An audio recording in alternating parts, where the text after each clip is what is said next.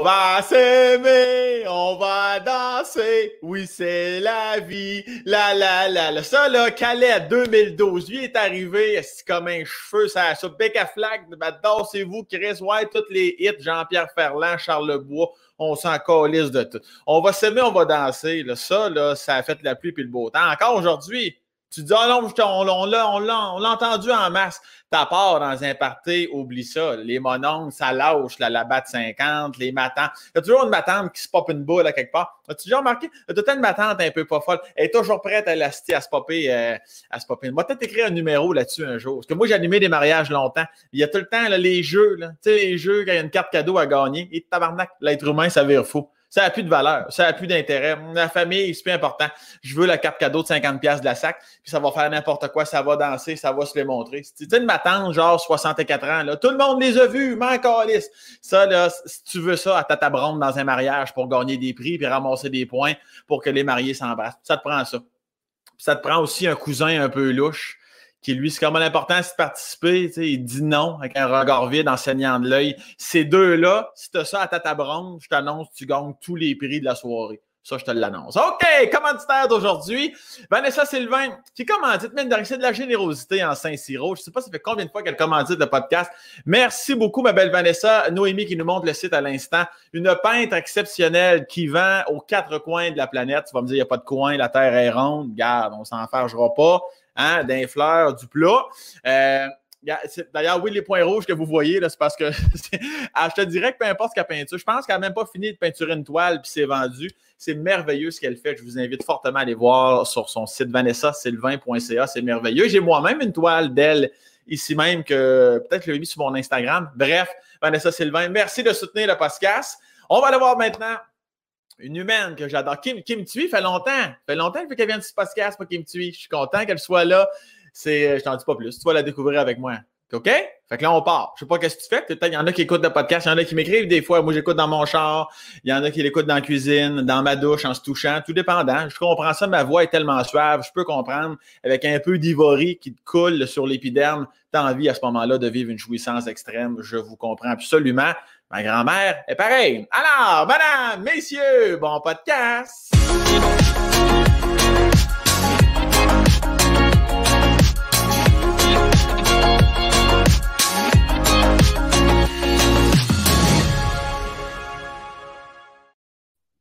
OK, Kim Tui! Avant de commencer, je peux-tu dire quelque chose? Vas-y. Vanessa Sylvain, mon Dieu, c'est donc bien beau, de un. Ouais. Donc, m'en vais sur son site tout de suite après. Donc, ça a vraiment marché. Ton, euh, vraiment, j'aime beaucoup, beaucoup, beaucoup son style. Donc, euh, je vais essayer de voir euh, s'il n'y a pas un tableau pas de points rouges. deuxième chose, tu as parlé des matantes avec le sein à l'air. Ouais, c'est toi? Peux-tu te raconter une histoire tout de suite? On va partir fort, là. Je suis désolée. Là, là, là. Ben non. non. Tu peux, tu peux. Ben, je sais pas, y a-tu une intro? Je dois, je dois attendre ton intro. Ben non, il n'y a, aucun règlement ici. Premièrement, merci de la part de Vanessa. J'imagine quand elle va écouter le podcast, elle va te remercier. Que, euh, je pense que Kim Tui euh, dise que, euh, qu'elle aime ses toiles. Je pense qu'elle va. Je l'entends déjà capoter parce que je la connais un petit peu. C'est une, artiste peintre incroyable. Fait que merci pour ça. Et deuxièmement, ton histoire de boule à l'air. On t'écoute. OK. Non, mais je suis sincère, là. Oui, vas-y. Pour, les tableaux de, de, Vanessa. Non, pas pour oui, les oui, boules, oui, ben mais les boules aussi. ah, sacrement, ça va être tout bien podcast, ça. OK. en fait, il y, a deux histoires de boules. Je ne sais pas, euh, je commence avec laquelle en premier. commence par les plus grosses. OK. Ben, ben, les deux. bon, on a, on a quand même du temps, là. Hein? Je, je peux te raconter l'histoire comme il faut. Les deux histoires. OK, rappelle-moi, la deuxième histoire, c'est peau d'encre. OK, juste. Peau d'encre? OK, je, le, note. J'ai un stylo ici. Moi, je le note. Ben oui, parce que je vais oublier. Tu sais que je vais oublier. Donc, euh, comment te dire? À un moment donné, à un moment donné, j'étais euh, sur la liste des finalistes pour la longue liste, comme ils appellent, de, de, du Giller. OK? C'est sûr, au Québec, on connaît un petit peu moins, mais le Guller, c'est vraiment le, plus, le prix le plus gros en termes d'argent. Aujourd'hui, c'est 100 000 C'est C'est beaucoup. Hey, pour un livre, normalement, tu as 1000 pièces. C'est comme genre un gros prix. non, non, je suis pas fine, c'est pas vrai, parce que Archambault puis Renaud, Renaud Bré donnaient quand même des, gros prix. Je pense que c'est 10 000 ou quelque chose comme ça, mais 100 000, tu sais, c'est. Mais à mon époque, c'était juste 25. OK. Mais c'est quand même gros pour, en quelle année, les autres. Là? Euh, je sais plus. On est-tu on, est, on est avant 2000, début 2000, 2010? Ah non, non, non, non, 2011, 12, quelque chose comme ça. Ouais, dans le temps que j'étais jeune. OK? J'avais pas de cheveux gris encore. C'est ça, c'était à cette époque-là. OK, c'est bon. Ouais. Et, euh, et donc, euh, on m'a dit, Toronto m'a appelé pour me dire, écoute, tu sur la, la, longue liste. Et c'est une traduction tu vois, rue, mais en, traduit, non, j'ai dit, j'ai aucune chance de gagner parce qu'il faut quand même que ce soit écrit dans la langue originale, tu sais, ça peut pas être une traduction. Et euh, donc, je dis, ben, je suis très contente d'être sur la longue liste, mais jamais je pensais que j'allais faire le, le, la, le code, la cote, en tout cas pour la cote pour, pour être dans la dernière liste les de finalistes. Oui, les finalistes de cinq. Et donc, je suis partie travailler. Je voyage beaucoup, beaucoup, beaucoup parce que, ben, parce que j'ai la chance d'avoir le livre euh, vraiment. Là, on est dans 41 pays ou quelque chose comme ça. C'est sûr que la pandémie, euh, j'ai voyagé par Zoom, mais sinon, vraiment physiquement. Donc, normalement, tous les finalistes doivent être à Toronto pendant une semaine avant la soirée de gala, avant l'annonce. OK? Et parce que tu dois faire toutes sortes d'événements pendant la semaine. Mais moi, c'est parce que je pensais jamais que j'allais faire partie de cette liste-là. Donc, j'ai continué ma vie normale, c'est-à-dire plein d'engagements ailleurs que je ne pouvais pas annuler. Et donc, je suis arrivée juste à la dernière journée de l'annonce. Et il y avait un avion prévu et tout. Et là, la tempête Sandy est arrivée. Je ne sais pas si tu t'en souviens. Oui, oui, oui. Je ne sais plus en quelle année, là, mais c'est ça. C'était la grosse tempête, panne d'électricité, toutes sortes de patentes. Donc, ils m'ont dit, là, Kim, il n'y a pas d'avion qui rentre. Tu vas aller prendre le train. Ah. Là, je fais comme, oh mon Dieu, OK, parfait. Donc, je saute. Donc, il fallait que je parte six heures plus tôt que prévu parce que le train, c'est plus long. Mm-hmm. Ah, je rentre, finalement, on a réussi à me trouver une place dans le train parce que là, le train débordait hein, de réservations, puis tout, puis tout. Alors, j'ai pu être dans le train 15 minutes avant d'arriver à Toronto, panne d'électricité. Le train ne pouvait pas avancer. c'est quoi les chances, OK? Le train s'arrête écoute, sur mon téléphone, je ne sais pas combien d'appels, dit où es-tu, où es-tu, parce que là, il m'attendait à la gare, puis je n'arrivais pas. J'ai dit, le train est arrêté. Donc, je demandais, oh, j'ai demandé au contrôleur, j'ai dit, monsieur, est-ce que je peux descendre, je peux marcher? C'est juste 15 minutes, je suis capable de marcher. Je J'ai pas beaucoup de bagages, j'y vais, Là, il dit, non, madame, vous, non, vous pouvez pas débarquer du train. J'ai dit, non, non, je ne marcherai pas sur les rails, là, mais juste à côté. Puis là, il m'a dit non, puis tu sais, je comprenais rien au système, tu sais, il y a un peu d'électricité quand même. Oui, oui, oui. Et euh, il y a d'autres trains, des fois, qui te rentrent dedans. Tu sais, donc, euh, il dit non, tu ne peux pas débarquer. Parfait, j'attends, j'attends. Puis ce que je voulais, euh, oui. Alors, l'affaire aussi, c'est que je n'avais pas prévu non plus de robe parce que je ne pensais pas y aller. Mais ben c'est une soirée robe longue. Non, non, mais tu comprends, quand tu n'attends pas à être finaliste, tu ne peux pas aller te pitcher dans une robe euh, hein, qui coûte euh, cher. tout. Je fais comme, pas besoin de robe. Donc, dernière minute, je suis arrivée de mon voyage, j'avais quelques heures pour aller chercher une robe. Et disons que je n'ai pas la taille standard. Tu veux dire? Eh ben, ben, c'est ça. C'est ça le problème. Je mesure 4 pieds 11 et 3 quarts. Il n'y a pas de robe pour 4 pieds 11 et 3 quarts. Ben non, une personne normale, c'est 5 pieds 7, 5 pieds 6, quelque chose. Et là, heureusement, il y a un ami euh, designer, je l'appelle. D'ailleurs, je veux juste euh, faire une petite parenthèse. Il habille euh, Sophie Crégoire, tu sais, ma première ah, dame. Non, c'est pas spé. Quand euh, non, il s'appelle Louis, D-U-Y. Et là, j'ai utilisé mon, ma, le, fait qu'on soit deux Vietnamiens pour lui dire il faut que tu me trouves une robe, il faut que tu me trouves une robe, c'est important. Là, il dit viens-t'en. Il m'a fait essayer la robe qu'il avait euh, cousue pour un runway, là, pour un fashion show. Ouais. Sauf que la robe, c'est pour une fille de 16 ans qui mesure 6 pieds et qui pèse 100 livres. Moi, c'est tout le contraire de ça. Là, je dis, mais comment je vais faire? Il dit, c'est pas grave, je vais te couper le pied de trop. Puis, mais essaye de voir si tu peux rentrer dedans. Donc, il a réussi à me zipper. Sauf que les boules s'étaient rendues là. Tu comprends? Tout a été poussé vers le haut. Tu les avais dans la gorge. Pas mal, là, j'ai dit, écoute, je peux m'accoter dessus, là. Mon menton, il touche, mais c'était, en tout cas, normalement, il touche le nombril, mais là, il touche le menton. Ça n'a comme aucun sens. Là, il dit, OK, il y a une solution, c'est qu'il dézippe, il ne met plus de zip. Il fait juste un crochet là, au cou, mm-hmm. puis un crochet en bas. Donc, ici, tu sais, ça ouvre en arrière, puis ça donne l'espace. Parfait. Je dis là, la seule chose que je devais faire, c'est courir dans une boutique et acheter une gaine. Parce que mon ventre n'est pas à bonne place, disons. Donc, euh, ben, qu'est-ce que tu veux? Il manque un pied, puis je, suis vraiment plus large qu'une jeune fille de 16 ans, là. Alors, euh, je rentre dans la boutique, je dis, Madame, j'avais jamais acheté de gaine de ma vie. Je ne sais pas à quoi ça ressemble. Je, tu sais, c'est ça. Je rentre, je dis, Madame, j'ai besoin d'une gaine d'une gaine, vraiment la meilleure gaine que vous avez en magasin. Elle dit, tiens, voici, puis c'est un petit carré, tu un petit mouchoir. elle donne ça, puis elle dit, c'est la plus efficace ever. Tu vas voir, ça va aplatir ton ventre puis remonter tes fesses. J'ai dit, vous avez, vous avez lu mes désirs, c'est parfait, c'est exactement ça que je veux. Donc, je pars avec mon petit mouchoir, ma grande robe dans ma valise. J'arrive à Toronto, puis je te jure, ça, ça fait chic, je vais te raconter ça. J'arrive à la gare, tout de suite, il y a un monsieur avec un parapluie qui m'attendait. D'accord? On court vers la limousine. Et là, oui, oui. Puis là, il y a un chauffeur qui est là. Puis là, il se parle, tu sais, qui m'est arrivé, qui m'est arrivé. je te jure, j'ai fait deux coins de rue. Même pas. Pour arriver à l'hôtel. J'aurais pu marcher. Ça aurait été moins long. Mais bon, en tout cas. je disais, OK, ben, il voulait absolument, ben, parfait.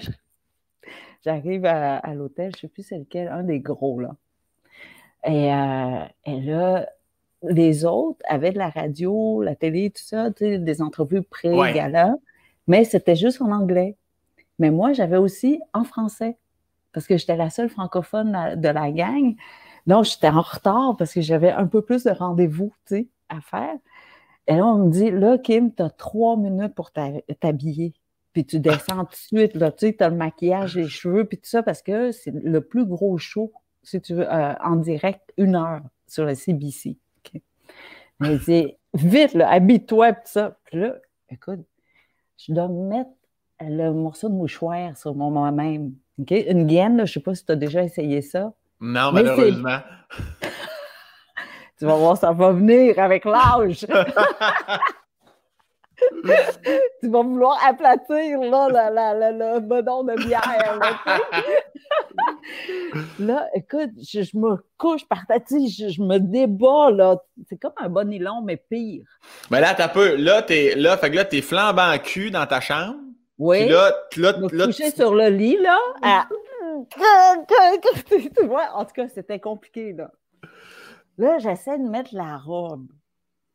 Et là, c'est parce que la robe, c'est le designer qui l'a, accroché pour moi. Mais là, la Kim, elle ne peut pas le faire tout seul. Tu ne vois pas les crochets en arrière. Et donc, je cours. Euh, ben là, j'avais, tu as entendu avec Jay, j'ai raconté l'histoire du gouvernement général. Je dis, j'appelle pas la réception. Il ne m'envoie pas aucun, aucune personne. Donc, puis je suis trop en retard. Et juste faire une parenthèse euh, par rapport à ce que tu viens de dire, c'est parce que tu as fait le podcast de J'ai du Temple où tu racontes aussi une anecdote euh, euh, du genre juste pour les gens qui se demandent de où arrive le nom de Jay dans la conversation. C'était de là. On ferme la parenthèse, tu poursuis. Fait que là, tu es tout seul, tu veux, pas que, tu veux pas que personne vienne t'aider à accrocher ça en arrière. Ben, je veux, mais tu sais, la réception, ils veulent jamais t'envoyer un gars dans ta chambre tout seul avec une robe pas fermée. genre, il y avait comme il y a une poursuite tout de suite qui est quelque part là-dedans. Ah ils ont peur. Alors, je dis, je vais prendre l'ascenseur, je vais descendre, puis à la réception, quelqu'un va m'aider. Et là, tu, vois l'image. Ma robe pas fermée et en dessous, j'ai une gaine beige. Tu sais, c'est pas, pas chic tout de suite, là. Pas tout de suite. Non, là, c'est pas, pas sexy non plus, disons. Et là, je rase les murs, tu comprends, pour rentrer dans l'ascenseur. Là, les portes s'ouvrent. Il y avait un monsieur dedans. Mais je ne pouvais pas attendre au prochain, là. Je, suis en retard. Non, je rentre dedans, mais je rase les murs, tu sais, pour qu'il ne voit pas ma gaine beige. Et euh, là, euh, il dit Hello, là, je... tu essaies d'être élégante. il me dit euh, You look beautiful tonight. Mais ça, c'est avant le MeToo. Non, il a osé dire ça. Alors, j'ai dit euh, Thank you very much. As a matter of fact, est-ce que vous pouvez m'aider? Could you help me? Là, il fait comme Mon Dieu, c'est quoi cette question, tu sais? Là, il dit, puis là, je me retourne tout de suite. Je dis Could, could you close the dress for me? Est-ce que vous dites, genre. ben, c'est ça, tu sais, c'est ça. Tu sais, je ne peux pas dire ça autrement, là. Mais là, il a dans sa face la gaine beige. Mm-hmm. On, s'entend, là, tu puis ma craque de fesses, là, tu sais, quand Génial. même. Ouais. Et là, il me dit, euh, euh, well, I will have to touch you. Hein? I will have to touch you. Comme pas le choix. Oui, j'ai dit touch me, touch me. Ah, si, Non, mais tu sais, t'es dans l'énervement. Donc, je fais comme touch me, touch me, tu sais. Puis le gars, il fait comme je, non, c'est un piège, c'est sûr, c'est un piège. Ah il n'y a, pas une fille qui dit ça. Puis en anglais, tu dis pas ça, touch me, touch me. Voyons, ça se dit pas. mais bon, en tout cas, là, les portes s'ouvrent. Finalement, on est dans l'entrée. Puis finalement, il m'a aidé, mais devant tout le monde, pour ne pas être dans alors, j'y vais, tout ça, à ma table, et j'avais pas de date, tu sais, dans ma vie. Écoute, les gars me courent pas après, donc, si tu veux, j'ai pas de date. Je suis allée là tout seul, avec, euh, avec une animatrice de radio très connue euh, au Canada anglais, Sheila Rogers, une grande dame. Alors, c'était ma date. Euh, et j'étais assise avec elle, puis là, tout était en direct. Donc, chaque finaliste avait une caméra directe sur nous parce que tu sais pas, tu sais, ils veulent nos réactions. Ah, comment ça, c'est pas moi? Tu sais, en tout cas. comment, ça que ma, comment ça j'ai ma gaine poignée dans le cul? Comment ça que. Là, mais le plus drôle, c'est qu'il y avait un tapis rouge et tout ça. Puis j'arrivais, puis il y a une photo même où j'avais ma main en dessous du ventre. J'ai dit, mon Dieu, je suis donc bien gonflée le train m'a fait gonfler, puis j'ai donc un gros ventre, puis tout. J'ai dit, la gaine ne fonctionne pas en tout. Tu sais, en j'étais comme enceinte de 3, 4 mois, 5 mois. Là, je rentre pas on s'assoit, puis là, pendant la pause commerciale, il y a des gens qui passent, tu sais, pour se dire bonjour, parce que c'est un événement surtout de PR, euh, hein, ah. des gens de Toronto, ben, du reste du Canada que je connaissais pas euh, vraiment. Euh, ben, je, ne connaissais pas, point. et là, Sheila, elle me dit, ma date, elle me dit, Kim, I want to introduce you to someone. Je dis, sure. Tu sais, je me retourne, ben puis là, elle me présente. Qui? Bob Ray. Quand même, hein? Alors, ben oui, là, l'affaire, c'est que je me suis retournée bien vite parce que je suis toujours enthousiaste, tu sais. Oh, yes, of course, tu sais. Puis là, je me revire de bord. Sauf que la robe est faite pour quelqu'un de six pieds. Donc, tu sais, le, designer, il a coupé la jupe de un pied, mais le, le haut est quand même un pied de trop. Donc, quand tu t'assois, la robe, elle, elle s'écrase et uh-huh. le crochet, il se défait. Ah. OK? Donc, je me retourne comme ça, puis je fais comme Hello, puis en même temps, Janet Jackson moment. Non, non, non. La robe est tombée comme ça. J'avais pas de soutien. Ben, c'est pas une robe que tu peux porter avec un soutien-gorge, parce que de toute façon, c'est tellement serré que tout se tient. Pouf! OK? J'ai rattrapé le morceau de dessus à temps. J'ai tenu comme ça. Puis une main sur le cœur, comme on dit, hein? puis une main dans la main de Bob. Puis c'était ça mon histoire de boule. tu vois, tu peux, tu peux prétendre que ma tante Kim, là, elle voulait montrer ses, ses, boules, mais ça, je te jure que c'était pas intentionnel. Et, l'affaire, c'est que les caméras étaient sur moi. Donc, ils voyaient. Il y avait juste moi, euh, pas juste, juste Bob Ray, là. Toute la régie avait vu ça. Donc, en deux temps, trois mouvements, une couturière est arrivée pour me Ah, rattacher. Heureusement. Mais le lendemain, quand on m'a montré les photos, je me suis pas reconnue de dos. Regardez, je dis, ben voyons, je reconnaissais la robe, mais je reconnaissais pas mon corps. C'est que la Kim, elle a porté la gaine à l'envers. Bon, quand ça va bien? Quand ça va bien, donc j'avais un gros ventre, donc mes fesses étaient en avant. T'avais le cul dans la pantoufle. Ouais. C'était plat, plat, plat, plat, plat en arrière. J'étais comme une planche à repasser en arrière. Puis en avant, c'était. Ouais, j'étais enceinte de cinq mois. Donc, euh, j'ai détruit la robe, mais au complet. Et puis, euh, tu vois, la gaine, ben, bye bye gaine. Ah, Plus jamais. T'as jamais remis de gaine depuis? Ben, non. Ben, ceci dit, elle était très bonne, tu vois. Elle était très bonne parce qu'elle m'a donné un gros ventre. Donc, ça aurait marché avec les fesses. Mais... Ben oui, tu fais des pieds et des mains pour aller chercher une gaine, mais elle te fait un cul en planche, puis elle te fait un enfant de 5 mois en le temps de le dire. Ouais, C'est génial, pire, ça. hein. Et tout ça avec ouais, une, dépense euh, ouais, assez importante Assez, pour la- le, le petit mouchoir. Là. Et là, en tout cas, avant, avant que tu poursuives sur ta deuxième anecdote, euh, anecdote de, avec le pot d'âne, Après, après. Après, là, premièrement, là, on comprend tout de suite que tu es une femme raconteuse dans l'âme. Tu as, de la jasette en masse, si on se trompe pas là-dessus. Parce que moi, là, on m'avait déjà dit, ah, les écrivains en général, les écrivaines, tout ça, sont dans leur tête. Ils, ils sont plus comme très silencieuses. Là, tu sais, elles vont par le biais de l'écriture retransmettre. Mais toi, tu es vraiment autant à l'aise de l'écriture que de la parole.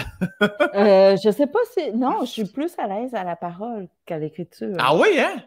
Parce que à l'écriture, il manque de mots, tu sais. Alors qu'à la parole, je peux mimer puis tu me comprends quand même. Je saisis. tu- tu- tu vois ce que je veux dire? Oui, Donc, oui. je, mi- je mime beaucoup, même si mon mimage ressemble à rien, là. Mais je pense que je peux me soutenir en mimant, tu sais. Est-ce que- Ouais, ouais, ouais. Est-ce que des fois tu te dis, parce que tu es quand même une grande écrivaine, tu as gagné des prix, puis envoyé donc, des fois, est-ce que tu te dis, ta barouette, si je suis encore plus à l'aise de la parole, tu te dis-tu des fois que tu ferais plus, sans dire des spectacles ou des conférences, as-tu envie des fois de juste vraiment plus d'y aller de la bouche que de la main? Ah! de drôle de Les réponse, deux, c'est bon, hein, je te dirais. Différemment, mais c'est bon. Je sais pas pour toi, là, mais euh, j'allais dire, as-tu une préférence? Non, non. euh, mais non, mais toi, ton métier, c'est aussi de la bouche puis des mains, là. Oui, totalement. Mais tu sais, écrire tes textes, là. Mais- pas, tu- t'improvises pas, là, non? Quand tu Non, vas sur ben, j'improvise à travers, mais dans mon show complet, bien monté, effectivement, on, on est plus dans l'écriture, mais la retransmission se fait par ma plus grande force, qui est la parole. Mais si toi, tu as l'impression que tu es peut-être plus à l'aise de la parole, des fois, tu te dis-tu, crème, je vais peut-être délaisser l'écrivaine pour aller plus dans le monde. Ben, j'attends justement ton invitation pour faire la première partie. Ben, ça, ça. j'en parle, j'en parle à mon producteur. On va te prendre un, un 8 minutes, 8 minutes d'humour. Puis, euh, faudrait que ce soit drôle également. Si t'as un, si un petit moyen, faudrait que ce soit drôle. Que- Ouais, c'est ça. Il faut que ce soit. C'est-tu un one line, one punch? Ben, si tu veux. Ben, idéalement, c'est ça. Je te dirais qu'un Ouais. bon punch pour 10 secondes, là, ça, ça fera le job. OK. Non, moi, peut-être ça arrive pas assez vite, mes punchs. Ben ouais, mais là, tu commences. là, tu commences en tant qu'humoriste. Là, on annonce officiellement que tu deviens humoriste à l'heure où on se parle. On Ouais. va te faire un site web avec l'onglet humour. C'est toi qui vas me- m'entraîner, c'est ça? Je vais m'inscrire à l'école euh, de l'humour. Le- Qui sait? C'est peut-être mon prochain, euh, mon prochain métier. Sait-on jamais? Est-ce est-ce que le métier d'écrivaine, des fois, tu te dis, euh, ça, ça, fait, ça fait un bout, je le fais, puis clairement, là, tu, tu performes pas à peu près. Des fois, es-tu ailleurs, tu, tu te dis-tu, mais ce sera assez, ce sera mon, mon, mon dernier ouvrage, ou ben non, tu vas faire ça euh, ad vitam aeternam. Là. À chaque ouvrage, oh, à chaque livre, euh, pour moi, c'est le dernier. Ah, ouais- ah ouais? Ben oui, parce que je me dis, qui- qui veut m'entendre encore? Parce que, tu sais, ce que tu sais pas, mais chez nous, en tout cas, le père de mes enfants, il s'endort quand je lui parle. Ouais, mais ça, c'est parce que tu dois, tu dois trop parler, Kim, là. Non, des fois, là, je reviens d'un voyage de 14 jours en tournée, donc je rentre, et je dis Ah, c'est pas ce qui est arrivé en, je sais pas, en Moldavie. Là, je commence, puis, tu sais, il essaie d'être poli, là. Puis il me regarde tout, puis. il ronde dans ma face. Il est trop habitué à ta voix, ça doit être ça. T'as une voix trop euh, rassurante. Oui, mais très souvent, il me dit OK, tu as cinq phrases. Raconte l'histoire en cinq phrases. Fait que ça, c'est un sous-texte pour te dire que tu tu prends trop de temps à arriver droit au but. C'est ça qu'il veut te dire? Ah, il n'est juste pas intéressé. Ah, ok, je suis encore liste de toi. Depuis toujours, ben oui, ben oui. il ne comprend pas que les gens puissent payer pour venir m'écouter en conférence. Il, est mystifié. Même, même chose pour mes livres, là. Il ne comprend pas. Pourquoi quelqu'un voudrait me lire? C'est le fun de sentir le soutien de la personne aimée. C'est ça qui est, ça qui est agréable. Oui, non, mais c'est là où il est très gentil parce qu'il n'aime pas ce que je fais, mais quand j'ai commencé, il, me soutient inconditionnellement. Tu sais, ça, ça, il faut, faut, faut, être très gentil, là, dire vraiment ce que tu fais, c'est mais tu soutiens. Je te soutiens, vas-y. Ça, ça fait combien de temps que vous êtes ensemble? Ah, on s'est rencontrés euh, quand j'étais avocate. On était dans le même bureau. Tu sais, l'histoire plate, là, the, the, night was long, the flesh was weak, and the rest was history. tu connais cette phrase-là? Oui, oui, oui. Ouais, c'est ben, exactement ça. On travaillait euh, très fort, puis c'est drôle parce que ouais, quand on a commencé, c'est à l'époque, hein, dans les années 90, c'est sûr, ça se dit plus aujourd'hui, là. Mais à l'époque, on est rentré puis un peu en blaguant. Les gens nous disaient euh, Bon, alors, si vous êtes marié, prévoyez un divorce dans deux ans, trois ans. Euh, votre conjoint ou votre conjointe va vous quitter. Si euh, vous avez un chum ou une blonde, peut-être six mois, un an, la personne va vous quitter. Si vous êtes tout seul, vous serez tout seul pour le reste de votre vie. Voyons, Chris. Et reste juste une dernière option. C'est de prendre quelqu'un dans le bureau qui a le même rythme de travail que, que toi, et euh, on a beaucoup ri de ça, mais oui, mon Dieu, c'était vrai à 95% genre. Ouais. Puis là, c'est ça qui est arrivé, c'est tout. Voyons ça. Ouais, on fera peut-être pas un film, un film d'amour avec ça, mais c'est. non, mais tu sais, parce que les clients, là, ils te demandent pas si tu as un plan ce week-end ou cette nuit, là. Et très souvent, ils se réveillent euh, vendredi, puis ils disent Mon Dieu, tu sais, j'ai besoin d'une réponse lundi. Donc, tes, week-ends sont scrap là, tout de suite. mais qui peut comprendre ça? Tu sais, tu peux annuler une fois, deux fois, trois fois, mais rendu à la dixième fois. Non, non. Il y a deux choses à laquelle tu vas toujours être en relation avec, c'est tes deux enfants. Ben, maison. Ça, non, mais ça, ça, il n'y a rien qui peut changer ça. C'est le meilleur père pour mes enfants. Euh, il n'y a, pas, euh, a pas de doute là-dessus. Et euh, je peux te le dire avec, avec grande sincérité, euh, c'est la personne la plus, euh, comment dire, que je respecte le plus au monde. Wow. Parce qu'il est exactement qui il est. Mm-hmm. Il est, euh, comment dire, il y a un mot pour ça, intègre. Ouais.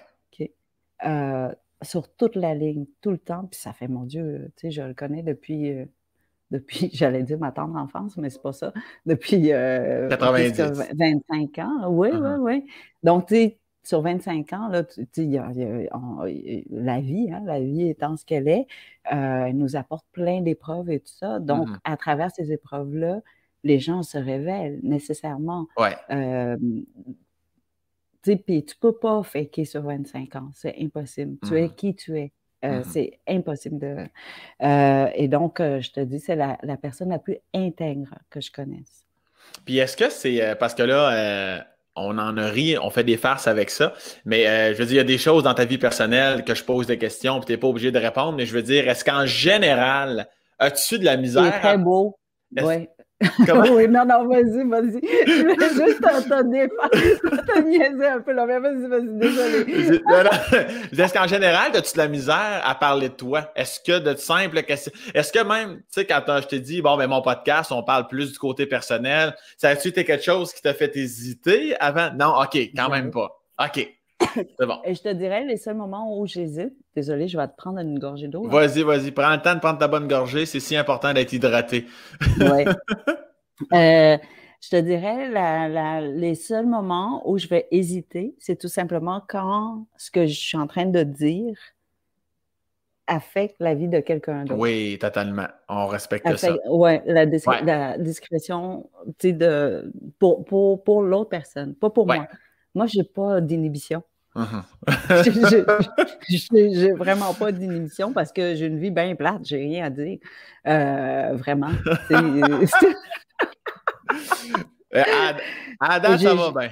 Oui, oui, puis j'ai même ah, tu sais, puis je peux t'en raconter là, des, des ben, euh, oui, j'allais dire oui, plein de puis ça me dérange pas du tout, du tout, tant et aussi longtemps que je respecte la vie personnelle des gens qui n'ont pas envie nécessairement d'être exposés. Exactement.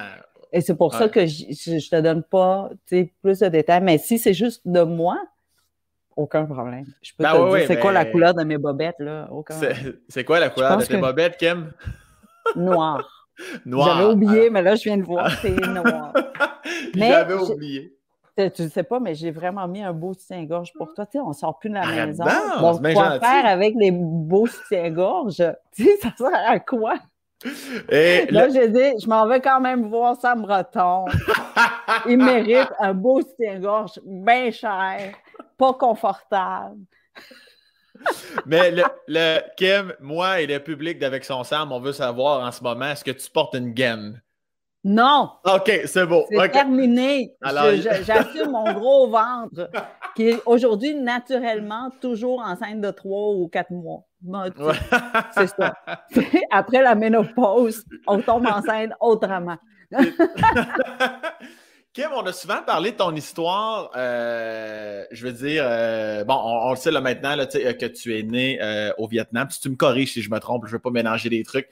Après ça, bon, ta famille et tout ça, avec tout ce qui est arrivé, je ne veux pas revenir là-dessus dans le sens pas que je mets ça de côté, mais comme tu l'as raconté souvent, bon, tu arrives au Québec, tout ça. et est-ce que tu regardes dans ton rétroviseur de la vie, puis en ce moment, à l'heure où on se parle, tu te dis, est-ce que des fois tu prends le temps de t'arrêter pour te dire, Mine de rien, je suis fier. Je suis fier de ce que j'accomplis. Je suis fier de la famille que j'ai. Je suis fier. Est-ce que tu t'arrêtes à ça des fois ou jamais, jamais, jamais? Non. Euh, non. Tu n'as pas le temps. Euh, non, mais il faut déjà que je sache ce que je vais faire demain, puis je ne le sais pas.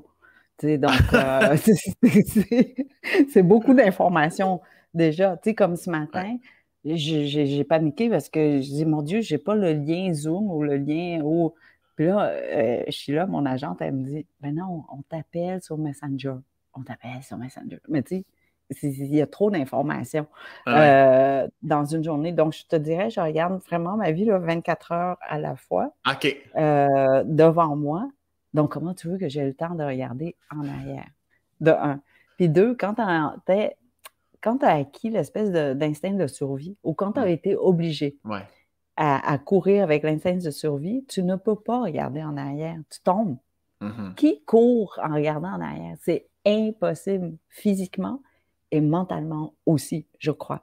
Et donc, euh, j'ai pas ce luxe-là, je te dirais. J'aimerais ça, là, à un moment donné, là, aller voir un psy, puis, euh, euh, tu sais, retourner en arrière. Ouais. Mais j'ai pas encore ce temps-là.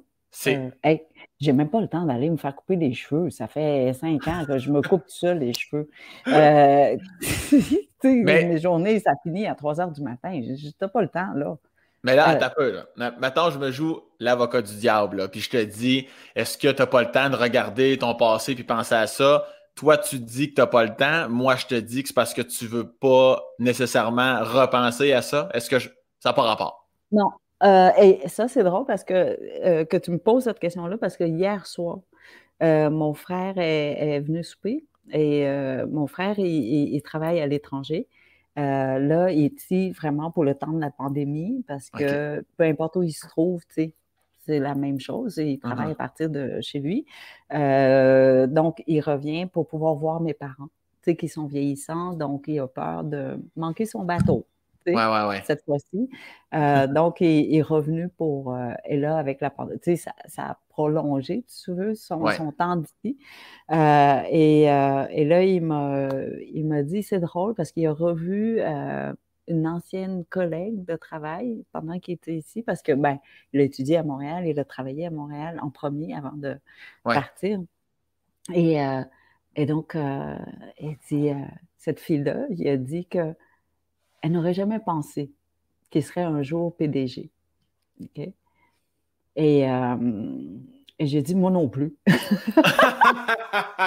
J'y ai jamais cru à ce style-là. non, on est une famille gentille, on, on, dit la vérité. Ouais, ouais, ouais. Euh, j'ai dit, ben moi non plus. Puis il dit, ben lui non plus. Et, euh, et donc, il dit, tu sais, on n'a jamais imaginé qu'on deviendrait ce qu'on est aujourd'hui. Mm-hmm. Jamais impossible. Euh, et, et, et c'était le seul moment où on a regardé en arrière. Elle dit Tu trouves pas qu'on a été tellement chanceux? J'ai dit C'est incroyable. Ça ne s'explique même pas. Uh-huh. Et donc, quand on retourne en arrière, c'est pour dire qu'on est chanceux. Euh, beaucoup, euh, plus que fier ou pas fier. De un, parce que ça n'existe pas dans la langue vietnamienne de dire je suis fier. Okay. Quand tu dis tu es, fier de ton toi-même, c'est très bizarre. Là. Ça n'existe pas. Cette phrase-là ne se dit pas. Et si tu le dis, on voit que c'est une traduction mot à mot du français. Euh, tu vois? Donc, mes parents, je te jure, j'ai appelé pour le Giller, justement. J'ai dit, euh, et ma mère était aux États-Unis avec mon plus jeune fils, celui qui est autiste, Valmont, euh, en voyage pour visiter ma tante à New York. Et donc, je l'appelle, je lui ai dit, hein, tu sais, je suis sur le long list du, du Giller. De R. Giller. Donc, je lui explique le prix, euh, c'était quoi et tout ça. Elle dit Ah, OK, ben en tout cas, ton fils, là, euh, il a mangé deux plats à soir. Il avait vraiment faim, il aimait vraiment ce que je lui, ai, je lui ai fait. Tout va bien. OK, ben bye. C'était ça. puis une autre fois, c'était. Puis elle, ce qu'elle était en train de me dire, c'est de dire OK, continue ton travail. Je m'occupe de ton fils. Mm-hmm. Donc, tu n'as pas à penser à ça. Donc, concentre-toi sur ce que tu es en train de faire. Et ça, c'est, c'est sa fierté, là. C'est-à-dire, j'approuve et je te soutiens dans ce que tu fais. Et une autre fois, je lui ai annoncé une autre affaire, puis elle me dit Bon, là, si on te donne ce titre-là, essaie de le mériter. Ça, je t'arrête une seconde, Kim. Tu en as parlé euh, au podcast de J du J'ai trouvé ça merveilleux que ta mère te dise ça. Soit à la hauteur des prix que tu gagnes, c'est de toutes les crises de beauté. Je l'ai même mis sur ma propre vie en me disant, tu sais, cette année, j'ai gagné l'Olivier de l'année. Puis j'étais comme, oui, effectivement, tu sais, on me le donne parce qu'on croit que c'est pas comme, oui, c'est pour la dernière année, mais c'est tellement plus vrai de prouve-nous que même dans un an, quand un autre le remportera, que tu le mériteras encore, exemple. Fait que j'ai trouvé ça tellement merveilleux. Je suis sûr que juste le redire à l'instant, les gens qui entendent ça, je suis sûr que ça, ça nous. C'est le genre de phrase qui frappe et c'est le genre de phrase, j'imagine, que ta mère, dans d'autres contextes, te sortait des phrases du genre. Tous les jours.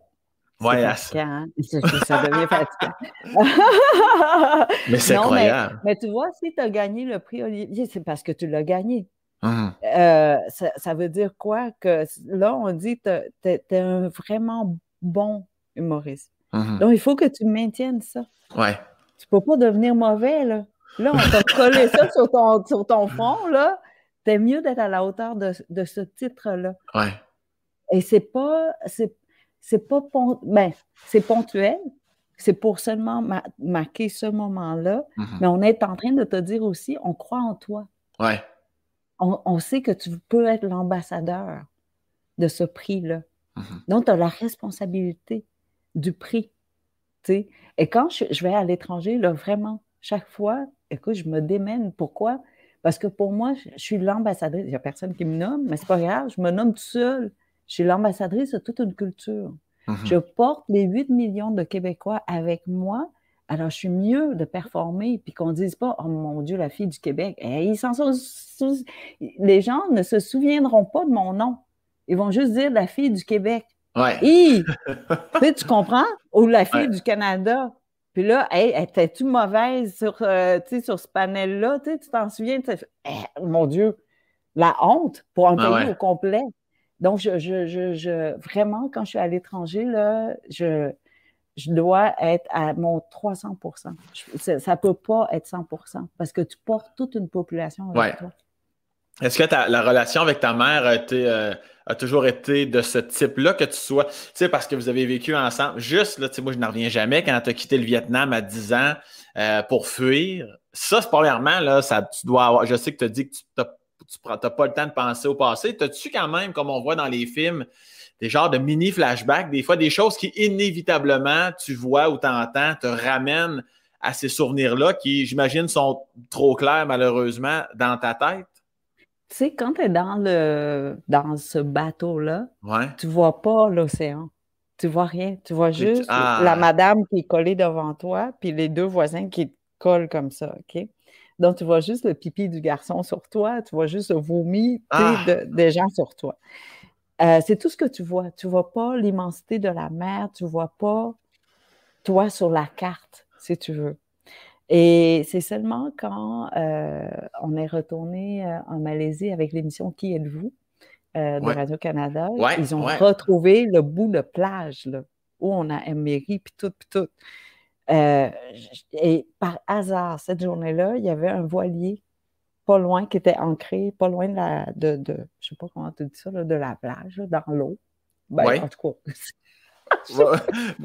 Alors, tu es.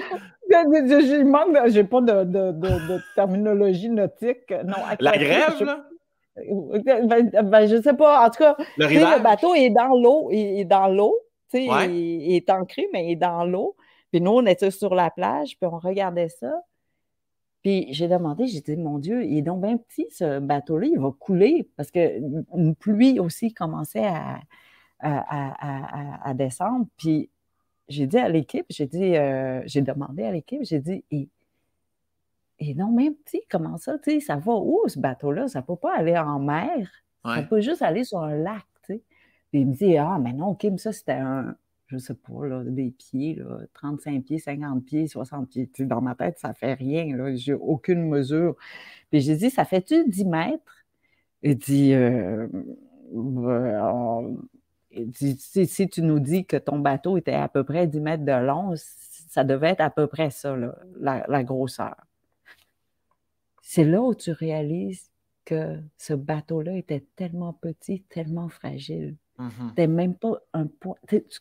Et donc, je me dis, mes parents, je les admire encore plus aujourd'hui d'avoir osé prendre cette décision-là de quitter. Mais en même temps, ils n'avaient pas d'autre choix. Puis ma mère, hier, ça, je ne savais pas, elle dit que la première fois, ils sont allés euh, voir un premier bateau pour, pour, le ben, pour la, la, fuite. Et quand elle a vu le bateau, elle dit, c'est possible. Non, j'emmène pas ma famille là-dedans parce qu'ils ont mis un deuxième plancher sur ce bateau-là, puis elle dit Hey, ça, là, dans la mer, ça va renverser comme rien, il n'y a plus de stabilité. Uh-huh. C'est pas fait pour ça. Donc, elle dit non, on ne peut pas y aller. Mais à la fin, on est allé parce qu'on n'avait pas d'autre choix.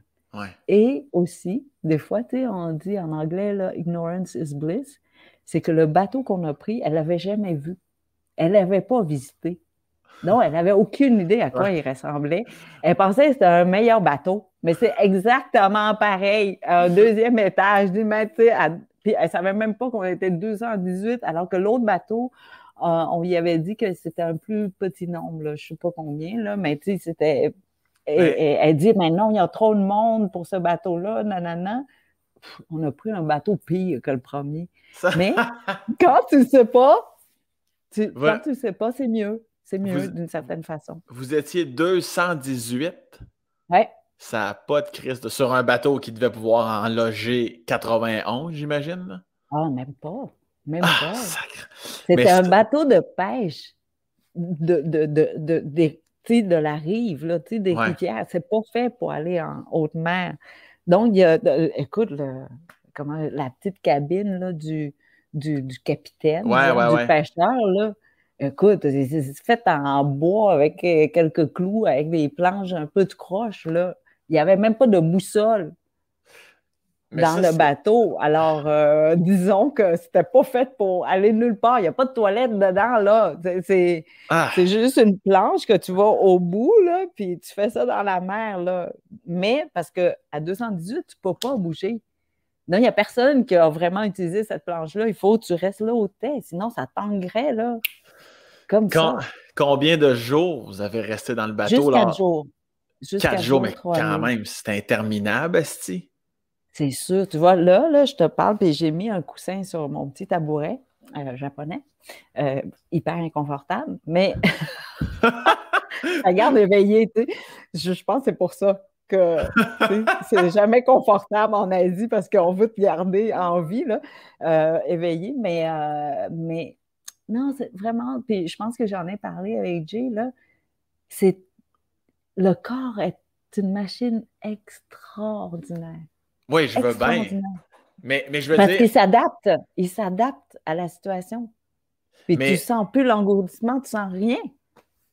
Oui, c'est sûr. Mais quand tu as 10 ans, tu, te souviens-tu clairement de. En fait, c'est sûr, tu t'en souviens, tabarnak. Mais je veux dire, même à 10 ans, tu avais cette mentalité-là, tu étais quand même. Parce que tu as, toujours l'air quand même d'une zénitude assez déconcertante. Tu as l'air zen. Euh. Tu sais, on est dans une société tellement riche et en paix que tu peux tout prévoir. Mm-hmm. Tu prévois tout. Tu, tu prévois ton menu de la semaine, tu prévois, euh, je ne sais pas, les podcasts, tu prévois. Puis, tu prévois et les choses arrivent comme tu avais prévu. Mais ça, il faut que ce soit un pays très stable. Totalement. Puis on l'a vu avec la pandémie. C'est instable. Et là, tout le monde capote. Parce qu'on n'est pas habitué que le gouvernement dise Ah, ben, on va ouvrir la semaine prochaine. Puis là, finalement, ah, on ne peut pas parce que là, il y a une nouvelle donnée, il y a un, variant, il y a plus de cas. Peu importe, mais tu sais, on change d'idée. Ah, ben oui, on a l'école la semaine prochaine. Là, après ça, on change d'idée. Ah non, on ne peut pas. Pour moi, il n'y a pas de problème parce que j'ai été élevé dans un pays instable. Donc, si tu n'es pas zen, tu es mort depuis longtemps, juste d'anxiété. Tout change. tu penses que tu vas manger du poisson, tu sors, la madame du poisson, elle n'est pas là. Ben, tu peux pas acheter de poisson. ça, ça, aussi, c'est un exemple incroyable que tu avais mentionné. De, tu avais dit, tu vas t'acheter des carottes le lendemain matin, mais ça se peut que la madame la carotte est pilée sur une mine. C'était comme tabarnak. juste cet exemple-là, on comprend tout. Là, on Mais tu, vois ce que je veux dire? Oui, oui, oui, oui, oui, totalement. Je, te suis. Et les rendez-vous, là, je ne sais pas si j'en ai parlé, là, mais euh, puis vraiment, quand je suis retournée travailler comme avocate, j'étais étonnée comment les gens me disent euh, OK, on va se voir demain. OK, à quel, quand, tu sais? Demain. Euh, je est-ce que, y a-t-il une heure? Euh, je sais pas. Là, ils me disent euh, demain matin. OK, mais matin, c'est long quand même. 8 h à midi, c'est ou 6 h à midi, tu sais. Dis, ben, demain matin. Demain matin. Là, c'est comme. Écoute, au début, là, j'étais déstabilisée parce que je suis devenue nord-américaine. Hey, c'est à minute près, 7 h et. Tu sais, quand tu invites les gens, là, ils arrivent entre. Euh, 6h58 euh, puis 7h02. Tu sais, quand tu mhm. leur donnes rendez-vous à 7h, tout le monde arrive en même temps. Hey, c'est les Vietnamiens. Jamais, jamais, jamais. Pourquoi? Parce que tu n'as pas de contrôle. Tu apprends que tu n'as pas de contrôle sur la pluie, par exemple. Juste sur mhm. la pluie. OK? Tu reviens de l'école, puis euh, en bicyclette ou à la marche ou en mobilette, la pluie tombe. Tout le monde arrête. Tu ne peux pas rouler avec la pluie qui, qui, qui te rentre dans les yeux, puis là-bas, tu sais, c'est des moussons tu vois rien, là. Donc, on t'attend en dessous d'un auvent quelque part. Puis, quand ça va être fini, ben, tu continues. Non, tu ne peux pas dire à la personne, tu vas arriver à 10 heures. Parce qu'à 10 heures, tu es peut-être sous la pluie. T'attends. Puis, tu acceptes ça, tu sais. Donc, quand, quand on n'a pas le contrôle, on accepte mieux les changements. On suit le rythme de la vie normale, mm-hmm. tu sais. Alors que nous, on ne suit pas le rythme normal. Tu sais, euh, au Vietnam, quand tu tombes malade, on dit tu as pogné un mauvais vent. C'est tout. Tu sais, parce ah qu'on ne sait pas ce que tu as eu. tu sais, les personnes qui. maintenant, quand je regarde en arrière, je vois, tu sais, Elle dit Ah oui, il est mort en, allant chercher de l'eau. Et euh, puis il a pogné un mauvais vent. Non, le monsieur, il avait chaud, il, était en train de faire une crise il est allé pour se, je sais pas, se rincer le visage, puis il est mort là, à côté du puits. C'est juste ça. Mais il n'y a personne qui va chercher pourquoi il était mort, puis comment il était. Mais non, il est juste mort. Puis un mauvais vent. Donc, tu acceptes mieux ton destin. Ben, c'est pour ça d'ailleurs que tu dis que tu serais prête à mourir là. là. Ben oui, n'importe quand. Ça, aussi, c'est. Ah oui. C'est vrai que la vie peut partir, quitter n'importe quand. Elle n'est pas à toi. Ben, je veux dire, tu n'as pas de contrôle sur ça. Ben, as-tu l'impression que tu as donc l'impression que tu en as assez vécu, à, ben malgré que tu as juste 52 ans? Là. Oui. Euh, ben, plus que, plus que plus. Moi, ma vie, elle devait terminer à 10 ans. La première fois. Tu sais? Ah, c'est fou. Elle, était, elle, était, supposée de disparaître à 10 ans, ou même avant. J'avais déjà la chance d'aller jusqu'à 10. sais, donc, le, tout ce qui vient après, c'est un bonus. Là. Je ne suis pas supposée d'être ici avec toi. là. C'est sûr que ça redéfinit. C'est incroyable d'entendre parler. Puis est-ce que tes parents, eux autres, on s'entend, là. Tu sais, euh, je veux dire, tu le sais, t'es maman, euh, tu veux que tes enfants aillent bien, tu t'inquiètes pour eux, tu t'assures qu'ils manquent de rien. Euh, mais toi, tu as eu tes enfants au Québec. Euh, tes parents, là, j'imagine que tu. Ils ont, ont, dû agir de façon exceptionnelle avec vous. J'imagine qu'ils faisaient tout quand même pour essayer de vous faire passer un bon moment en d'énormes guillemets. Tu dois, être, tu dois être super reconnaissante de comment ils ont ben agi. Oh mon Dieu, ils ont tout sacrifié pour nous, tu sais. Mais ils ne nous laissaient jamais. Euh, euh, comment dire, sans ressentir ça. Puis je, vais te raconter une petite histoire. Je ne sais pas d'ailleurs si je l'ai racontée, tu me déjà raconté, tu me couperas. Mais et cette histoire-là, je pense que tu vas comprendre tout de suite la mentalité de, de tous ceux qui ont déjà accepté la mort, qui sont déjà prêts. Et euh, donc, il y, a, une amie de mes parents qui vient manger, tu sais, souvent. Là, un peu un jour comme ça, j'ai niaisé, je disais Ah, comment est-ce que vous avez rencontré votre mari? Tu sais, en tout cas, elle me raconte la grande histoire. Tu sais, c'est un pays en guerre. Hein? Mm-hmm. Donc, du jour au lendemain, tu dois quitter sur, sur le champ ta maison, tout laisser, puis partir au, au, PS. Là, tu sais. Et elle était amoureuse d'un gars qui était médecin euh, au front avec les avec l'armée et tout ça. Donc, lui aussi, ça se peut qu'il ne revienne pas. Là. Uh-huh. Elle avait 16 ans, le gars était très jeune, il venait de sortir de l'école. Donc, était... Et donc, ses parents ont dit Tu pars maintenant, on doit partir maintenant parce que les bombardements arrivaient. Ils commençaient à bombarder sur le tarmac de l'aéroport euh, ah, au centre de Là, elle dit Tu pars maintenant. Puis elle, elle voulait, elle est partie elle a pris juste une boîte. C'est une boîte de petits souvenirs, tu sais, une barrette qu'elle lui a envoyée, une petite feuille sur laquelle, tu sais, des roches, n'importe quoi, des niaiseries, tu sais, de 16 ans, là, tu sais. Donc, elle court avec, puis elle court sur le tarmac avec ses parents pour monter dans l'avion. Elle a échappé la boîte. Ces petites niaiseries-là, souvenirs, se sont éparpillées sur le tarmac. Et elle est restée là à ramasser. Puis là, elle entendait tout le monde dans l'avion lui crier après On part sans elle, on part sans elle. OK? Parce que les bombes arrivaient sur le tarmac. Ben oui. Là, là. C'est un bon argument. Elle a réussi à rentrer tout ça, puis par pur hasard, son père à elle a revu le médecin amoureux par hasard dans un marché dans le village où il se trouvait, un autre village. C'est comme miraculeux. Euh, donc, ils se sont rencontrés, ils ont eu des enfants et tout ça, puis finalement, ben, ils ont dû quitter par, bateau comme nous, parce qu'ils étaient médecins du côté des perdants, donc ah. étaient envoyés dans un camp de rééducation. En tout cas, toute l'histoire. Là, ils sont partis avec deux petits bébés euh, et ils ont eu la chance d'arriver ici au Québec. Et euh, ils habitaient dans le même appartement qu'une autre famille, un appartement de quatre et demi. OK? Deux mm-hmm. chambres. Et l'autre famille cousait à la maison. Donc, il travaillait à partir de l'appartement.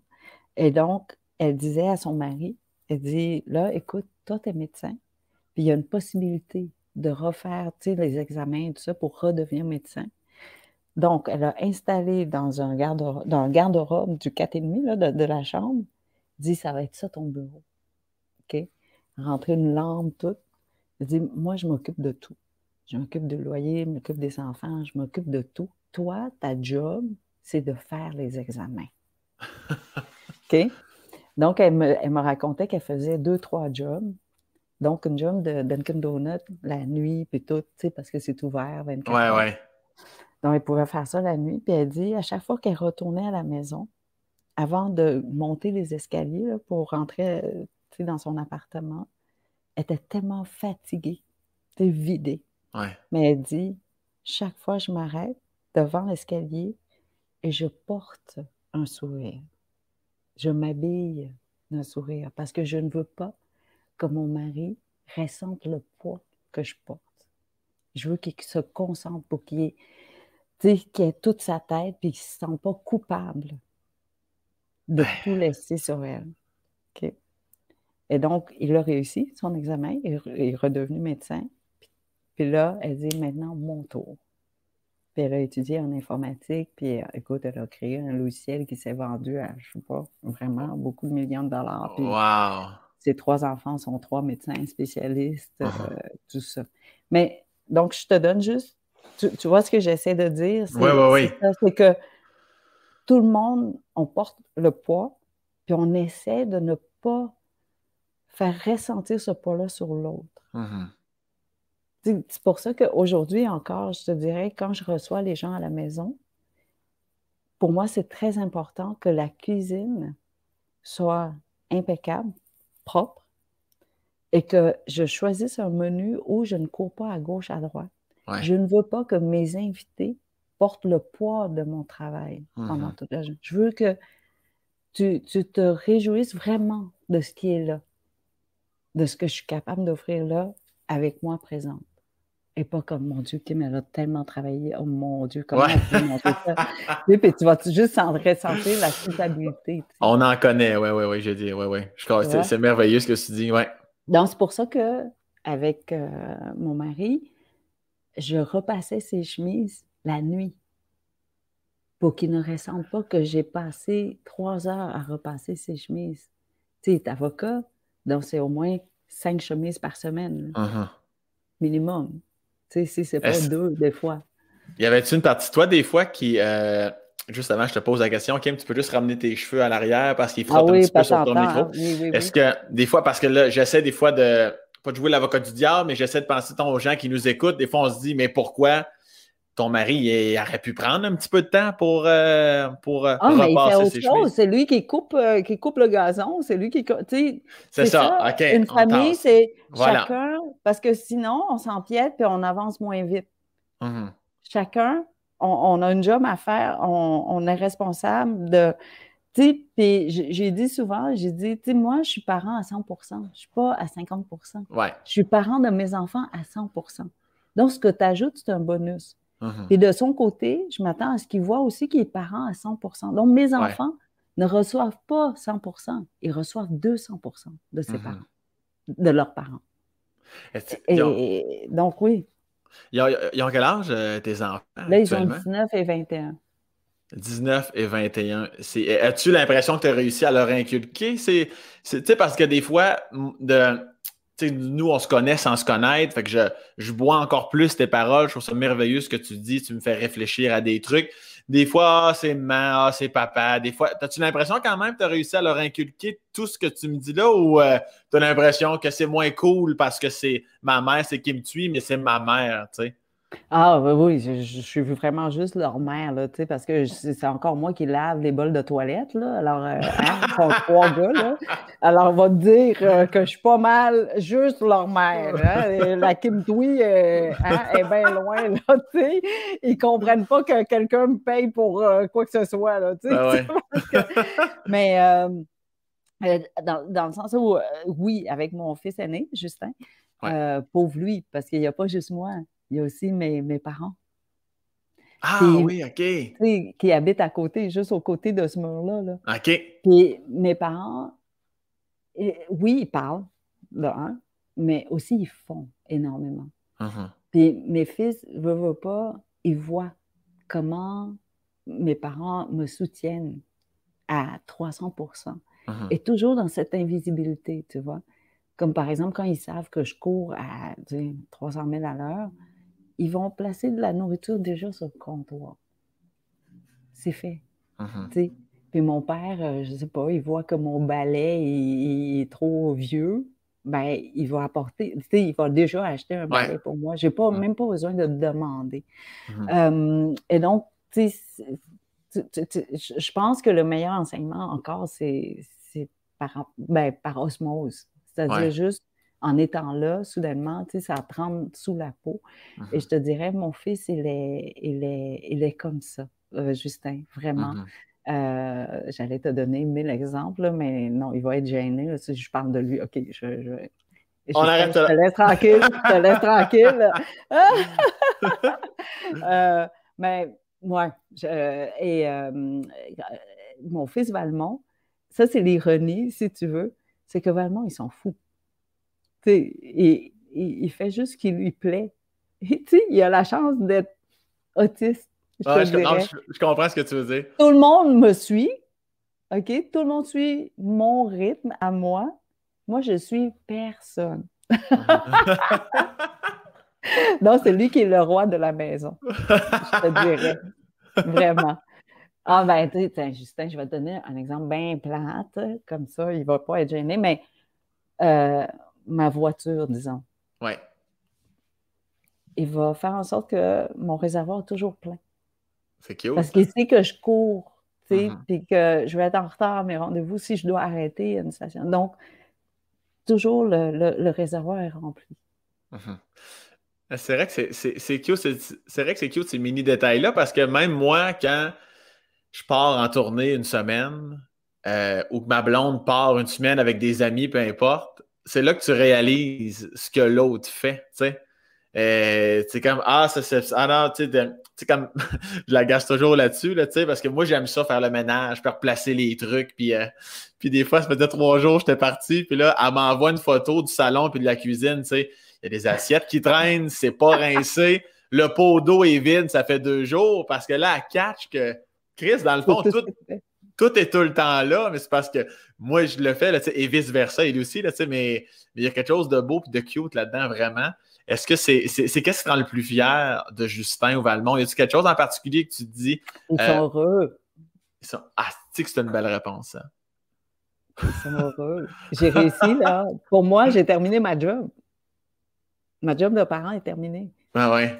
Ah oui, parce que sincèrement, tu sais, que ton fils soit astronaute ou médecin ou ingénieur, puis qui, est- qui est malheureux comme un pou, là, tu Mhm. meurs. Ben, je- je- en tout cas, moi, je meurs. Ah ouais, Si parents je vois mes là. enfants parents dedans, là, c'est pas possible. Mhm, Mon seul objectif dans la vie, c'est que mes enfants soient heureux, tu sais. mhm. Et euh, Valmont, je ne pouvais pas dire ça quand il avait 10 ans ou 12 ans, qu'il était heureux. Parce Mhm. qu'on ne l'avait pas encore compris, on n'avait pas encore le SACAD, là, le mode de communication. Ouais. Donc, on ne se comprenait pas. Il parlait une langue, je parlais une autre. Mhm. Donc, on n'était pas capable de se comprendre. Euh, et donc, il y avait beaucoup de- d'angoisse de, ma part de ne pas pouvoir répondre à ses désirs. Et lui, de l'autre côté, de ne pas pouvoir me dire ce qu'il avait besoin. Ouais. Euh, et donc, je, je lui faisais du, ben pas du mal, là, mais comment te dire? Euh, juste, juste les câlins, j'en parle souvent, là, mais tu penses qu'en lui donnant un câlin, c'est quelque chose de bien qu'un parent puisse faire à son enfant, mais Valmont, c'est pas à ce rythme-là. Ouais. Lui, il faut qu'il soit prêt. Il faut qu'il soit celui qui vienne, qui vienne vers toi pour ce câlin-là. Donc, il faut que tu attendes. Aimer Valmont, c'est de l'attendre, de lui permettre de venir vers moi. Mhm. Euh, alors que nous, c'est toujours interprété selon nous. Je te donne Ouais. un exemple. Ma mère, à Noël, elle connaît Valmont là, par cœur, là. mais des fois, on oublie parce qu'on Ouais. interprète tout selon ce qu'on connaît, selon nos références. Ouais, Et no il code. achète des, euh, des nouveaux souliers pour Noël. Puis là, Valmont, il part à courir, il se cache, là. Il ne veut pas les essayer, les nouveaux souliers. Là, ma mère, elle dit, ben voyons, c'est un cadeau pour toi, tu sais, je suis heureuse de te donner un cadeau, puis tout ça, voyons, faut que tu n'aimes pas les nouveaux souliers. Mais Valmont, pour lui, c'est un travail. Il doit apprendre la couleur de, de, de, de, nouvelles paires de souliers, réapprendre, apprendre des nouvelles sensations, parce que c'est jamais la même chose ouais, d'un soulier à l'autre. Apprendre, tout ça, pour lui, c'est du travail. Tant qu'à lui, là, il porte les, les, vieux souliers jusqu'à la fin de sa vie. Là. Jamais changé. Ça ne tente pas, pas en tout. Donc, pour lui, ce n'est pas un cadeau. Donc, tu vois ce que je veux dire? Oui, oui, oui, je comprends. parent, euh, c'est ça, il faut que tu comprennes tout ça. Puis, donc, défaire tous les, liens que j'avais dans ma tête. Oui. Uh-huh. et, et, je ne l'avais pas. Je ne peux pas te dire que j'étais une bonne mère à 10 ans puis 12 ans. Puis c'est seulement après quand j'ai réussi à apprendre, ben, de savoir que ce langage, ce langage-là existe euh, et qu'on fasse ce cours-là de part et d'autre, hein, Valmont et moi, euh, ben, on se comprend. Et là, je te dirais, on est à 95% Je pense que je comprends 95% de ce qu'il veut. Puis sincèrement, je l'entends. Il est heureux. Il n'y a plus d'angoisse. Il dit, ma mère, elle me saute plus dessus. Ou ah sinon, non, mais tu vois. Oui, oui, oui. Est-ce est que tu. Euh, est-ce que tu jugeais des fois, si oui, sévèrement? Est-ce que tu disais, je ne l'ai pas avec Valmont, je ne suis pas une bonne mère? Est-ce que tu tombais là-dedans ou ne serait-ce qu'un petit peu ou jamais? Jamais? Ça ne sert à rien de dire que je ne suis pas une bonne mère. Mm-hmm. Donc, ce que je me disais, par contre, c'est comment est-ce que je peux trouver la solution? Comment est-ce que je peux le rendre heureux? Et c'est là où tu fais des recherches, c'est là où tu vas aller lire, c'est là où tu vas aller à des cours, des formations, des pratiques, des exercices. Tu sais, c'est ça. Euh, et comment je vais pouvoir l'aider pour qu'à l'école, il soit bien aussi? Et donc, j'ai demandé à l'école d'accepter une formatrice en, langage SACAD qui rentre, qui organise son espace de travail. Et là, l'école a vu que ça a très bien fonctionné. Donc, toute la classe est devenue euh, qui, euh, ben, toute la classe utilise ce langage-là. Le langage, qui est, le langage qui est tu dis? Ça s'appelle SACAD. S-A-C-C-A-D. E. OK, oui, oui, oui, j'ai déjà entendu. Puis ça, ça, ça, fait en sorte que puis là, les autres aussi, eh ben, c'est merveilleux, ça, que les autres oui, aussi. Oui. Puis là, les profs sont allés aussi au cours. Donc, tu sais, là, tout le monde, on parle la même langue. Tout le monde. Tu sais, c'est pas la langue de Valmont, c'est pas notre langue, c'est une langue nouvelle qui existe pour, pour ceux qui, la, qui parlent cette langue-là.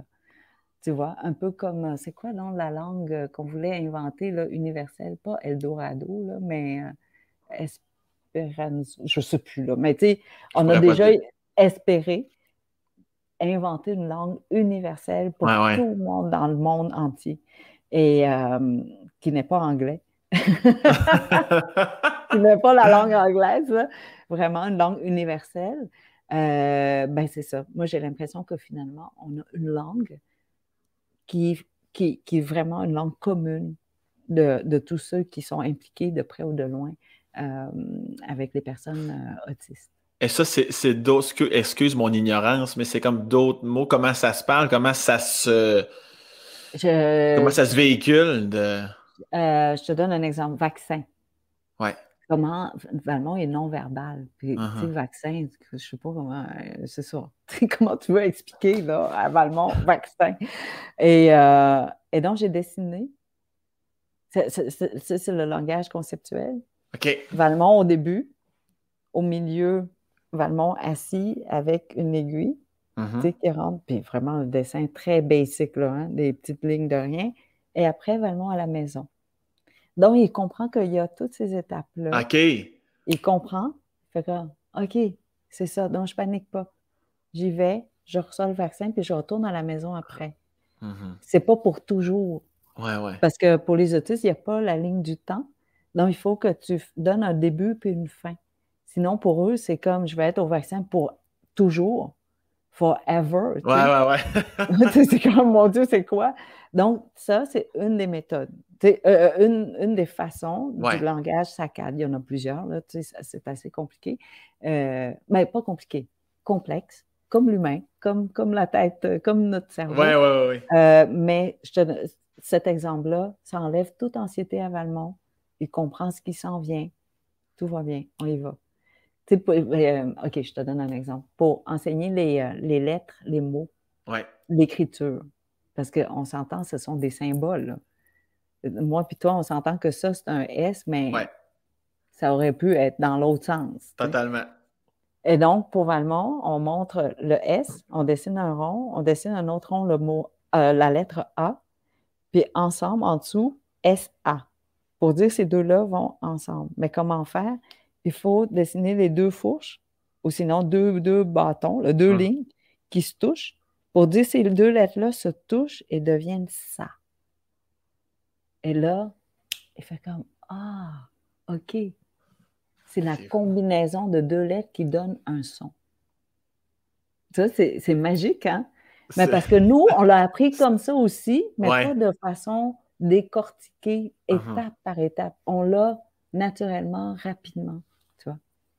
Est-ce que tu, puis est-ce que tu es, euh, parce que tu disais tantôt, tes parents sont de l'autre côté du mur actuellement. Qu'est-ce, qu'est-ce que ça aurait changé si tes parents n'avaient pas été là? Qu'est-ce que tu aurais fait différemment? Parce qu'il doit être d'un aide incroyable, tes parents.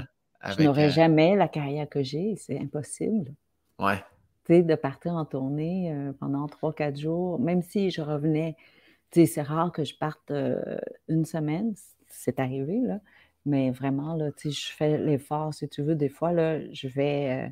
une fois, là, je suis allée à Copenhague 24 heures, puis je suis revenue pour faire la boîte à lunch repartir à Francfort 24 heures plus tard. Non. Deux jours là. Donc, j'avais les deux boîtes à lunch. Je suis revenue après deux jours. J'ai fait d'autres boîtes à lunch. Et, 24 heures plus tard, je suis, partie en Colombie, à Carthagène. Et tout ça, j'aurais pu faire comme en un coup. Là, ah oui? Hein. Mais là, mes enfants, ils ont l'impression que j'étais là tout le temps. Parce que le midi, ils mangeaient ma bouffe il n'y a rien de changé. Donc, j'essaie, de garder ah! la surface plane, tu sais. Que moi, si j'ai, à faire l'effort, je, je, suis en dessous. Les courants sont en dessous. Mais eux, ils surfent là-dessus. Donc, des fois, là, tu sais, je les mets dans le. Ben, je mets Valmont dans l'autobus et je cours prendre l'avion après. Donc, lui, j'étais là, là. J'étais là toute la journée, sauf que j'étais partie et je reviens le lendemain. Donc, il me manque juste une soirée, tu sais. Mais comment tu fais pour ne pas tomber de fatigue? Euh, tu dors dans l'avion. Tu dors dans l'avion. C'est quand même rochant. Est-ce que des parce que tantôt tu disais, la, la vie va vite, la vie va trop vite, j'ai trop de choses à faire. Des fois, 52 ans, tu te dis-tu à toi-même, là, ma belle Kim, à un moment donné, tu vas slacker un peu, là? Ah, ça, c'est sûr. À 52 ans, tu sais ce que ça te donne? Ça donne la liberté. Mm-hmm. La liberté de dire tu fais juste ce qui, ce qui te ravit. Oui. OK? Ce qui a un sens. Oui, là, des fois, là, je peux partir à Covensville pour donner euh, une rencontre, une conférence à un groupe de, en alphabétisation gratuitement, mm-hmm. puis je leur donne en plus des livres parce que je suis touchée, tu sais. Mais c'est important mm-hmm. pour moi, ça donne un sens. Sinon, ça sert à quoi d'avoir ce micro-là? Cette, voix-là, ce micro-là. En tout cas, mais tu vois ce que je veux dire? Oui, oui, oui, oui. Ça sert à ça. Ça sert qu'on t'invite dans des, dans des moments importants pour ces personnes-là. Tu sais, je te le dis, là, je suis arrivée là, puis parce qu'on était un plus petit groupe, donc je pouvais vraiment demander à chacun pourquoi il se force à aller prendre des cours de français le week-end, puis le soir, après le travail. Tu sais, quand même, là. Pas de français, mais d'alphabétisation. Ouais. Euh, puis il y a un monsieur, écoute, je, t'en parle, j'ai encore des frissons. Il me dit Ah, c'est parce qu'il a arrêté l'école tôt, puis il ne savait pas qu'il était dyslexique. Ben, tu sais, à l'époque, ce n'était pas diagnostiqué. Euh, et là, il dit il part travailler bien tôt le matin, 4 heures du matin ou quelque chose de même. Puis il mettait, il, écrivait toujours un petit euh, papier à sa femme sur le frigo sais, je t'aime, ou je sais pas, j'ai hâte de te voir ce soir, ou je sais pas, tu sais, toutes sortes de petits mots comme ça. Puis il dit, il revenait à la maison, puis elle corrigeait tout le temps. Il y avait plein de corrections rouges, tu sais, au crayon rouge. Et donc, il veut prendre ce cours-là pour espérer qu'un jour, il va pouvoir laisser une note sans faute. Wow! Écoute, j'avais le cœur fendu. J'ai dit, dites-moi tout ce que vous voulez écrire. Je vais vous faire 365 notes. tu, veux juste faire ça. Mais lui, il dit non, il veut que ces notes-là viennent de lui. Donc, ça, là, c'est aimer, aimer en maudit. Ça, ah, c'est l'amour. Et là, j'ai, été obligé de lire mon livre, tu sais, dans le cours. Ouais. Tu sais, quand, quand j'y pense, je dis, mon Dieu. Euh, donc, la prof accompagnait les, les, les étudiants, paragraphe par paragraphe et tout ça, mais quand même, tu sais. Et là, il me dit, euh, tu sais, madame, moi, j'ai rien compris de votre livre. Il est bien compliqué. Mais j'ai juste retenu une affaire. Il me semble que vous ne l'avez pas eu facile. quand même compris l'essentiel, en quelque sorte. J'ai dit, monsieur, vous avez tout compris. Et ça va être le résumé que je vais utiliser chaque fois qu'on va me demander le résumé du livre. Je l'ai eu tough. Mhm. Vous avez tout compris. C'est ce qui fait en sorte que tu as cette mentalité-là aussi, cette façon de voir la vie. Parce que tu aurais pu aussi, j'imagine, il y en a qui l'ont tough, là, puis qui vont plus s'apitoyer en s'accotant là-dessus, en disant j'ai le droit d'être chialeux. Parce que si tu avais su de Christ d'où ce que j'arrive, on entend de tous les sortes, mais toi, tu as vraiment pris ça. Puis ça a été. Euh, ben oui, totalement. on fait juste écouter parler. Je suis pendu à tes lèvres depuis le début. Ben, je, te reviens sur deux choses. je, je parlais de Valmont qui est heureux. Mmh Et je, te dirais que mon, mon, mon aîné, là, Justin, aussi, je crois. Euh, lui, je le comprends moins, tu sais, parce qu'il a 21 ans, puis il me dit pas tout, tu sais, donc... Euh, il n'y a, pas de dessin avec lui. Là, non, tu sais, puis je ne le suis pas au pas, tu sais, donc euh, je ne peux pas connaître, je ne connais pas ses amis, alors que Valmont, je connais ses amis. Ouais, ouais. Euh, donc, euh, c'est très drôle à dire, mais entre les deux, tu sais, je connais bien mieux les désirs de Valmont que les désirs de Justin. Ouais. Tu sais, je, ben, puis je comprends, tu sais, il faut qu'il vole de ses propres ailes, puis mm-hmm. C'est comme juste un week-end entre nous, parce qu'il n'est pas loin. Euh, est allé à Québec. J'ai dit, ah, tu vas aller voir l'expo Picasso? Tu sais? ah, c'est que c'est. Puis il dit, Ouais, ouais. OK, tu vas rester. Tu sais, ce que je voulais lui demander, c'est où est-ce que tu vas rester, mais je ne pouvais pas dire ça. J'ai dit, ah, tu sais, si tu veux, tu sais, l'hôtel Alt, c'est vraiment bien, euh, tout ça, tu sais. Dit, non, non, c'est correct, maman, j'ai une place où dormir. Où est-ce qu'il est allé? J'ai aucune idée. Tu n'as pas posé la question. Mais j'ose pas, tu sais, il faut lui donner un peu de un peu d'air. Ben oui, un peu de discrétion quand même, tu sais, dans la vie. Est-ce que c'est comme tu disais tantôt, tu sais, Valmont, il faut le laisser venir? Est-ce qu'en quelque sorte, ça peut teinter ton comportement avec Justin? T'as mieux le laisser te parler que d'essayer de gosser? Oui, ouais, j'ai appris ça. Si j'avais pas Valmont, j'aurais été une mère vraiment fatigante. vraiment. Et j'aurais eu plein d'attentes, sérieusement. Tu je, comme une mère normale, tu t'attends à ce que ton fils fasse ça aussi, alors qu'avec Valmont, il n'y a pas d'attente. Tu comme juste récemment, et, il a dit pita. OK? Je ne savais pas qu'il connaissait ce mot-là. Puis il dit, je te le dis, dans une journée, il dit peut-être trois mots. Et là, tu sais, le sac de, des carrés pita euh, grillés, là, comme des chips, mais. Ouais, ouais il aime ça. Je ne sais pas comment ça se fait qu'il connaît ça, mais il aime ça. Donc, on en a acheté. On est allé au marché, puis c'est lui qui a choisi ça, puis il aime ça. OK. déjà, wow. Mais après ça, qu'il me montre le carré, puis j'étais avec Justin, puis il a dit Pita. Justin, puis moi, on a arrêté de respirer, là. j'ai dit Justin, as-tu entendu ce que j'ai entendu? Il dit T'as-tu entendu Pita? Oui, hein, on a bien entendu Pita, hein? Puis là, vraiment, là, puis là, écoute, le bonheur.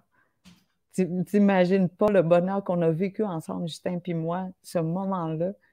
C'était extraordinaire. Puis Valmont est revenu encore pour prendre un autre morceau, puis il l'a répété encore. Pita. puis on est comme, Justin, plus, Écoute, c'est ça. Donc, notre, bonding, là, je te dirais, c'est Valmont. Valmont est, est vraiment le liant. Ouais. Pas le lien, mais le liant de toute la famille. Vraiment. c'est merveilleux. Puis tantôt, tu disais, euh, tu disais que non seulement tu n'avais pas peur de la mort, que s'il fallait que tu meurs aujourd'hui, ça serait ça. Puis est-ce qu'à l'inverse de ça, parce que là, c'est de toi à toi-même, et quand tu penses à tes parents, ça te fait-tu complètement l'inverse ou c'est la, la, même affaire? Ouais? Moi, je suis prête aussi pour mes enfants. Wow! Pas juste pour mes parents seulement. Sacrement! Je suis prête pour mes enfants. C'est déjà prévu dans les testaments, lequel meurt en premier. Si, si un meurt en premier, qu'est-ce qui arrive avec l'autre? Si l'autre meurt en premier, qu'est-ce qui arrive? Tu sais, tout est prévu. Mes frères aussi, on a déjà tout prévu ça. Parce qu'on doit prévoir ça pour Valmont, je te dirais. Ouais, ouais, ouais. Mais... Donc, on dit si c'est mes parents qui meurent en premier, qu'est-ce qui arrive? Si c'est mon frère, mon autre frère, puis là, Justin. Donc, Valmont, il, il ouvre dans tous ces scénarios-là. Et si Valmont meurt en premier, qu'est-ce qui arrive aussi? Mais même si tu dis être prête, parce que tu on, faut tous faire ça, en général, évidemment, le testament, puis il faut quand même prévoir l'impensable. Mais euh, là, tu le dis comme ça que tu es prête, mais on s'entend que tu serais quand même tout déconcrisse si euh, ta mère euh, décédait aujourd'hui, quand même. Là. Ou tu serais vraiment à paix rapidement. quand tu es prête, euh, je te dirais, tu profites plus de ce qui est là. Oui, ça c'est sûr. Parce que tu sais qu'elle peut partir demain. Uh-huh. Ou dans cinq minutes. Fait qu'il n'y a pas de. Là, là, on en profite. Fait que tu te couches pas en chicane, toi, là. là. non. non. Euh, euh, non. non. pas en chicane. Je te dirais que aujourd'hui, 52 ans, ce que ça donne aussi comme pouvoir, c'est de dire il t'a pas assez de temps pour aimer ce que tu aimes. Alors mm-hmm. pourquoi? Pourquoi gosser avec ce que tu aimes moins ou que tu n'aimes pas? Il faut laisser aller. Il faut laisser aller. Tu sais, on ne peut pas aimer tout le monde. Puis c'est pas tout le monde qui va t'aimer, c'est impossible. Mm-hmm. Donc, regarde, on va se concentrer sur ceux qui t'aiment et ceux que tu aimes. Puis tu n'as déjà pas assez de temps. Oui, c'est ça. C'est vrai, j'aime tout. Alors, c'est très problématique aussi. Mmh. Tu sais, chaque personne que je rencontre, je suis en amour, là. Donc, euh, hier, j'étais dans un restaurant magnifique. Il faut que tu ailles là. Ça s'appelle Okaya, Okaya, sur la rue de la montagne. C'est tout nouveau. Et je n'en reviens pas qu'à Montréal, on a la chance d'avoir ce resto-là. Et c'est un voyage direct au Japon. Et je vais te dire pourquoi c'est incroyable, parce que c'est la précision de, leur travail. De un, tu t'assois, tu sais, c'est vraiment un comptoir comme ça en U, avec les chefs au milieu. Chaque geste est compté. Chorégraphie. Chorégraphié, réfléchi. Pourquoi tu fais ce geste-là? Et, euh, et, donc, tu vois que ce sont des vrais, comment dire, moi j'aime les passionnés. Mm-hmm. Peu importe, tu peux être passionné, euh, je ne sais pas, moi, de de bouchons de bière, pas de bouchons, comment tu appelles ça, les, les, les Le bouchon de liège? Ah, le décap... Oui, oui, le, le, le, le, truc en métal. Là, je sais pas. Ben oui, ben le bouchon, ben oui, le bouchon de bière. Là. Tu bois jamais de bière, hein? Tu bois jamais de bière. Je vois que tu bois jamais de bière. Ben oui, j'en bois, c'est juste que j'exige qu'il soit ouverte et que je n'ai jamais affronté ça. c'est ça, c'est ça.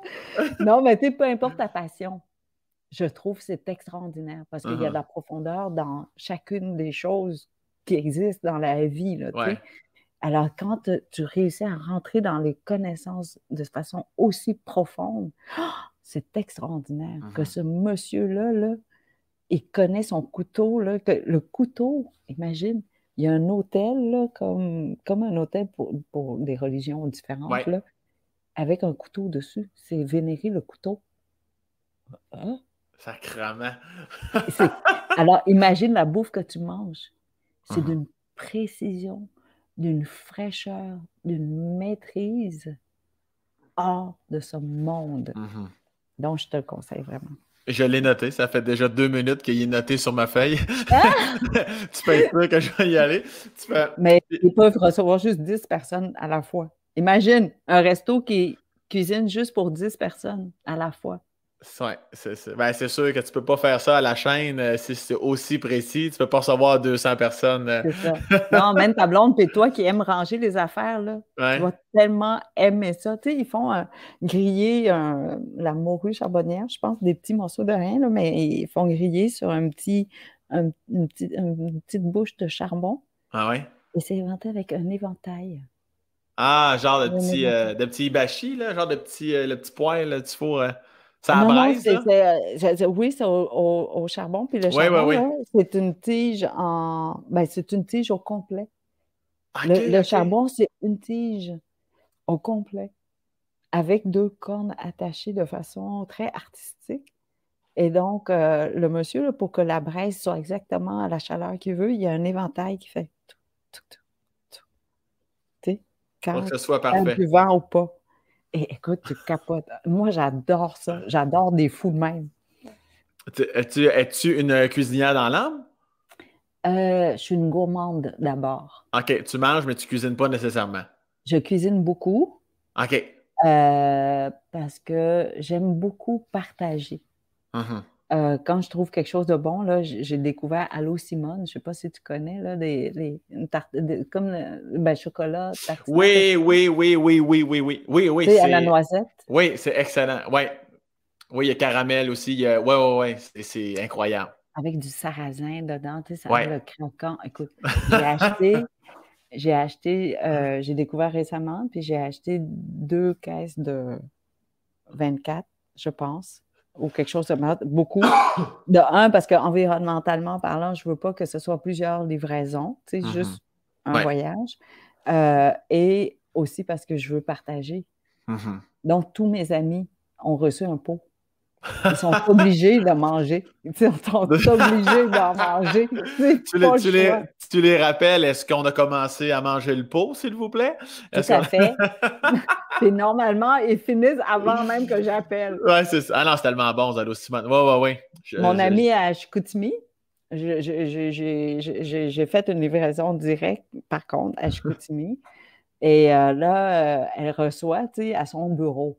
Euh, parce qu'elle est obligée d'être à cette place-là. Puis je dis, uh-huh. tu sais, pendant le jour, elle n'est pas à la maison, donc j'en vais au bureau. Et là, j'ai dit, ben, ouvre le pot, goûte maintenant. tu sais, parce qu'elle me montre qu'elle est arrivée. Elle dit, ben non, ce soir, tu sais, à la maison, puis demain matin. Tu sais, j'ai dit, non, non, je veux que tu ouvres maintenant. Prends une cuillère, prends ton doigt, je sais pas, mais mange maintenant. Non, je, je suis vraiment. J'aime beaucoup parce que peu importe ce que tu manges, si c'est bon et que tu manges tout seul, c'est juste bien. Mais mm-hmm. quand tu partages, ouais. la jouissance à deux, c'est quand même mieux que tout seul, disons. Ben, moi, je suis capable de. Non, non, non, t'as raison, c'est mieux à deux. non, non, il y a des choses que c'est vrai, des fois, c'est le fun, tout seul, mais à deux. Bon, ouais, ouais, ouais. J'ai dit deux, mais ça peut être plus. Là. Ça peut être à dix, là, Kim. Ça peut être à une dizaine de personnes. Il n'y a aucun problème avec ça. Là. aucun problème. Est-ce que. Est-ce que tu partageais beaucoup aussi? Ben, j'imagine évidemment que c'était dans vos valeurs. Tu parlais de tes frères tantôt. T'en as combien de frères, Kim? Juste deux. T'en as deux, vous étiez trois, plus, euh, plus vos pères. J'imagine que c'était beaucoup ça, même plus jeune. Tu sais, des fois, quand on est jeune, on, est par la bande un peu égoïste. Tu veux garder tes trucs pour toi. J'imagine vous autres, c'était on, on, partage sans arrêt constamment. Et euh, je sais pas, je pense que j'ai parlé euh, de ça avec Jay, sinon tu m'arrêteras, là, mais. Ouais, je vais te le vraiment, j'ai. Tu sais, quand tu es dans la précarité. Mm-hmm. Ouais, ben oui, ouais. Tu, tu le sais pas. Tu partages parce que tu sais que tu ne peux pas survivre seul. Mm-hmm. tu, ne peux pas survivre seul. Ça, ouais. Excuse-moi, je te coupe, mais c'est incroyable parce que initialement, on pourrait dire justement, si tu es dans une situation précaire, euh, au niveau de l'alimentation, peu importe, l'humain, des fois, pourrait tomber plus euh, ben, je vais le garder pour moi, si je vais m'alimenter, mais tu tournes la page, puis tu dis la phrase que tu viens de dire, tu ne peux pas survivre seul ça me jette à terre. Tout ce que tu dis en général, Kim, ça me jette à terre. Je suis rempli de bleu à cause de toi. Mais... N'importe quoi? non, non, mais c'est... Non, mais le nombre non, non, mais tu es d'accord avec moi? Ben oui, je suis d'accord. Ben dans... ben, c'est pour ça, quand tu es sans abri, là, tu sais que tu ne mhm. pourras pas survivre seul. Mhm. Et c'est là où tu deviens une meute. Tu deviens un clan. Et tu sais, au Vietnam en ce moment, tu sais, comment, comment te dire? Tu sais que, bon, peut-être aujourd'hui, ce n'est pas euh, encore le cas, mais à l'époque, même dans les années 90, là, quand, je suis mm-hmm. quand je suis retournée travailler, quand tu vas à l'hôpital, il n'y a pas de cafétéria qui te livre la bouffe. OK? Donc, quand tu deviens un patient ou une patiente, tu as besoin de ta famille pour t'apporter de la bouffe. Sinon, tu meurs. Il n'y a pas de bouffe à l'hôpital. OK? Déjà, qu'on te traite et qu'on te traite, c'est déjà très bien. Ouais. Et donc, tu ne peux pas survivre seul. Nous, ici, là, c'est la richesse qui fait qu'on on, fait tout, tout ça. Tu sais, on pense que la richesse nous permet de donner plus, mais c'est le contraire. Mm-hmm. Tu es riche pour quoi faire? Pour arrêter de prendre l'autobus, pour avoir ta propre voiture, avoir ta propre, ton propre vélo, peu importe. Euh, pour avoir ton propre, euh, ton propre avion. dès que tu es riche, tu veux avoir ta propre chambre, mm-hmm. ta propre maison. Tu veux plus partager. Tu partages de moins en moins. Plus tu deviens riche, moins tu partages. C'est vrai. Et moins tu partages, moins de compromis tu vas faire. Mm-hmm. Et quand tu arrêtes de faire des compromis, tu deviens, euh, comment je te dirais ça? Tu es de moins en moins connecté avec d'autres ah humains et tu comprends de moins en moins les besoins et les rêves des autres. Ben, c'est pour ça, qu'on. C'est pour ça qu'on dit si souvent que les, milliardaires de ce monde vivent justement dans un, dans un autre monde, sont complètement déconnectés. Euh, ils sont. C'est normal. Ouais, ouais, ouais. Quand tu n'as pas à attendre l'avion pour, pour t'asseoir à côté d'un voisin que tu ne connais pas, mm-hmm. Ben, à un moment donné, tu n'en connaîtras plus d'humains. Non, c'est ça. Tu sais? Puis la, la, la, la, petite fille de Disney, euh, bon, en tout cas, une des héritières de, de Disney, ouais. son argent, disons, uh-huh. euh, elle disait que son père a, acheté un 747 comme, comme avion personnel pour toute la famille parce qu'ils sont nombreux. Ouais. C'était comme, quand même, tu ne peux pas remplir un 747, là. Là, j'ai dit 747, mais tu comprends ce que je veux dire? Oui, oui, oui, oui, Elle dit, à un moment donné, elle s'est retrouvée à devoir prendre un vol de Los Angeles à New York, puis elle était toute seule dans l'avion, avec l'équipage au complet. Mm-hmm. Et c'est là où elle s'est réveillée. Elle dit, oh mon Dieu, je suis rendue quoi? Je suis rendue mm-hmm. déconnectée. Et donc, à partir de là, elle dit, elle s'interdit de prendre des, ses jets privés. Elle prend l'avion normal parce que le fait que tu sois obligé d'attendre. Puis, tu vois, ceux qui voyagent en first class, ben, ils ont une salle séparée avant d'y aller. En business, tu sais, c'est ça, tu te sépares de plus en plus. Et c'est ça qui arrive avec la richesse. Mm-hmm. Et nous, qu'est-ce que tu veux? On a la chance de vivre dans un pays tellement riche. Ouais. Et c'est là où, tu sais, ici, là, tu es gêné d'aller chez le voisin pour demander du sucre. En plus, puis juste, pour te dire, tu n'es pas juste gêné, je parle pour moi qui vis à Montréal, tu n'es pas juste gêné, tu le connais fuck out. Tu sais, des fois, ça fait, un, ça. fait un an que je suis dans ma nouvelle demeure, puis mon voisin de droite, j'ai aucune crise d'idée, puis quand des fois, un est proche de l'autre, tu vis ta vie, tu débarres la porte, tu rentres chez vous. Je suis comme, Chris, on ne connaît même pas. Fait qu'à quel point je serais gêné, puis j'y penserais même pas. Jamais je penserais d'aller chez mon voisin, tu sais. Tu partirais jusqu'au dépanneur, là. Ben oui, Mais ben jamais tu vas à côté, là, puis cogner pour, avoir, tu sais, en tout cas, une cuillerée de sucre, disons, ou un œuf ou un œuf. Mais moi, par contre, je, connais mes voisins. Ah, J'ai même essayé de proposer, j'ai dit ça à Francis, là, le, j'ai dit, pourquoi chacun doit avoir une tondeuse? Non, ça ne peut pas être une tondeuse pour toute la rue. Ah ouais. Il m'était tombé sur la tête. j'ai dit, oui, mais quand même, je ne comprends pas. On n'utilise pas, là, à tous les instants, c'est une fois par semaine, ou même une fois par deux semaines. Ouais, ouais, ouais. Pourquoi, là, tu as besoin d'avoir chacun sa tondeuse? Je suis totalement. Ben, non seulement ça, puis en plus arrive le phénomène, c'est moi, j'ai.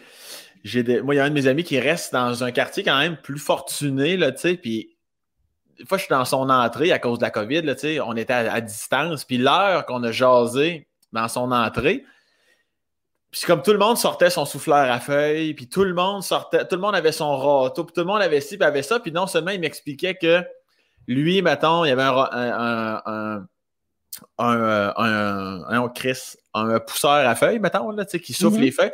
Puis l'autre est allé s'en acheter un, puis l'autre est allé retourner pour en acheter un autre parce que c'est la guéguerre du voisin de qui n'aura pas le meilleur souffleur, faire c'est duré. Là, un a changé son système, ça, ça, me scie en deux, ce qui arrose l'eau, comme tout son système de gicleur, parce que son voisin avait changé le sien. Mais le sien est encore bon, mais là, c'est quand.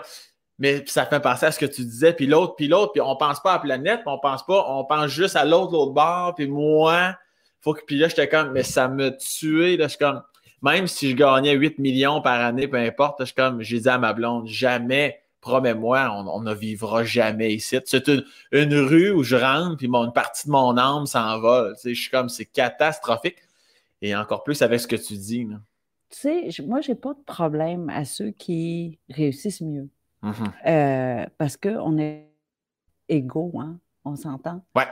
Euh, il y en a qui. Ben, plus de neurones, moins de neurones, des neurones connectés, d'autres moins connectés. Tu sais, comme, genre déjà, je suis sûre que je suis pas mal plus petite que toi. Tu qu'est-ce que tu veux? On n'est pas né avec les mêmes facultés, mm-hmm. les mêmes capacités. Mais le problème ici, c'est quand tu es la locomotive, quand tu es plus puissant, quand tu es plus fort que l'autre, tu as le devoir de tirer l'autre avec mm-hmm. toi. C'est ça. on se pose la question aujourd'hui, pourquoi est-ce qu'on doit donner des vaccins à des pays plus pauvres? Ben, c'est parce que on est une planète, on est une population humaine. si on n'arrête pas le, virus ailleurs, il va, il va nous affecter. Ouais, ouais. Donc, on doit vivre ensemble. Mm-hmm. On n'a pas le choix. Et oui, c'est toi qui donnes parce que tu es plus capable que l'autre. C'est juste ça. La vie est injuste. C'est comme ça. Qu'est-ce que tu veux? Moi, je ne peux pas aller au dernier étagère euh, de mon armoire. Il faut que j'accepte ça, là. Ouais, ouais. Ben. c'est tout. C'est un excellent exemple, ça aussi. Juste à l'épicerie, là, tu sais. Euh, tu vois quelqu'un qui a de la misère à prendre quelque chose ou quelqu'un en chaise roulante, peu importe sais, je suis comme instinctivement, des fois, je, quitte à me faire dire, euh, parce qu'il y en a des fois, ça les fâche un petit peu, tu sais. Je me dis, oh, au pire, je me ferai envoyer chier, mais je suis comme, quand je passe dans l'allée, souvent, je pose la question de, est-ce que je peux vous donner, voulez-vous, euh, tu sais, puis euh, je me dis, je trouve ça important, là, tu sais, de, puis c'est à petite échelle, là, mais... Mais ça, tu dois toujours oser le faire. Pourquoi?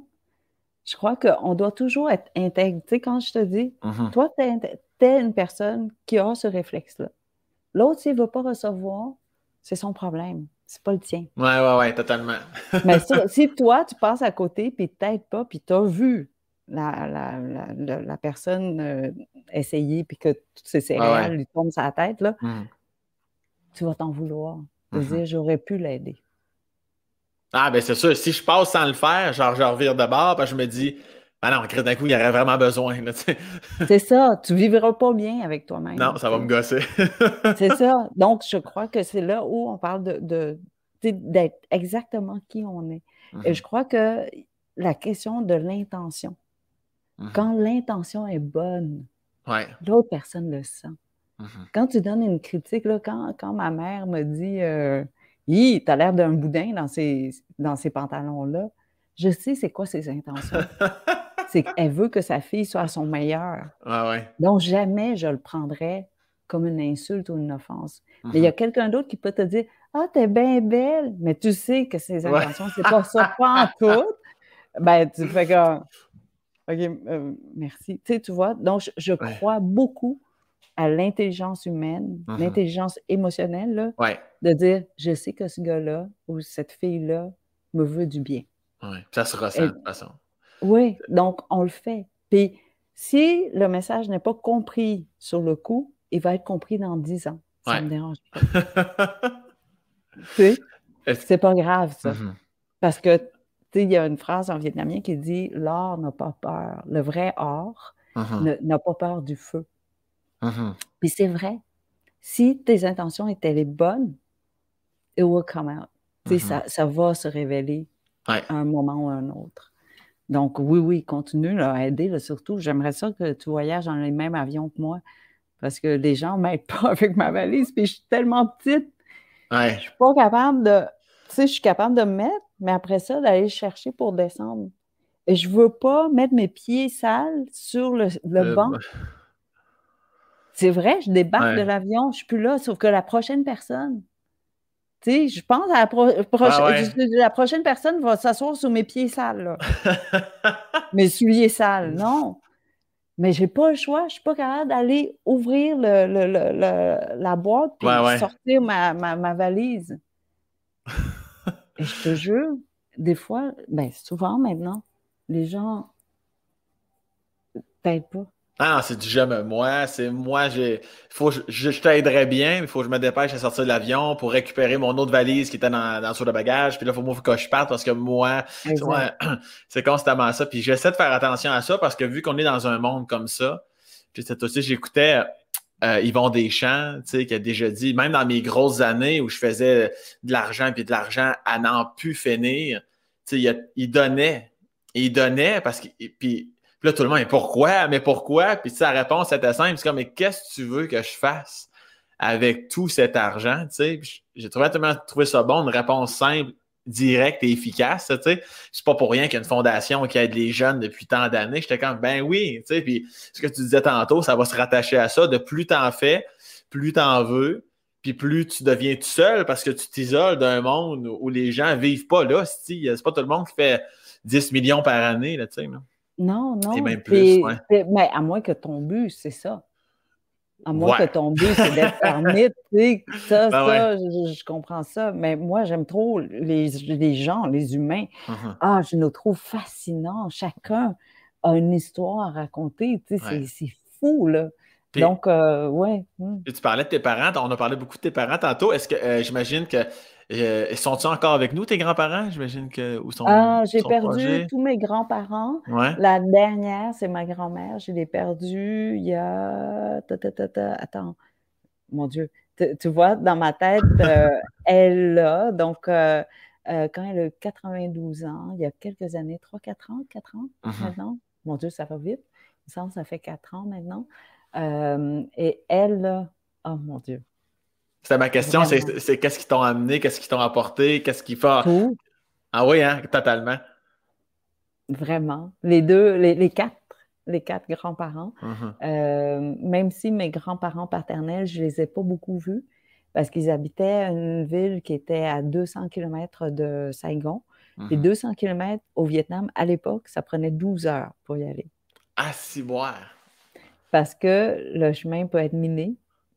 Ah. Donc, on doit déminer.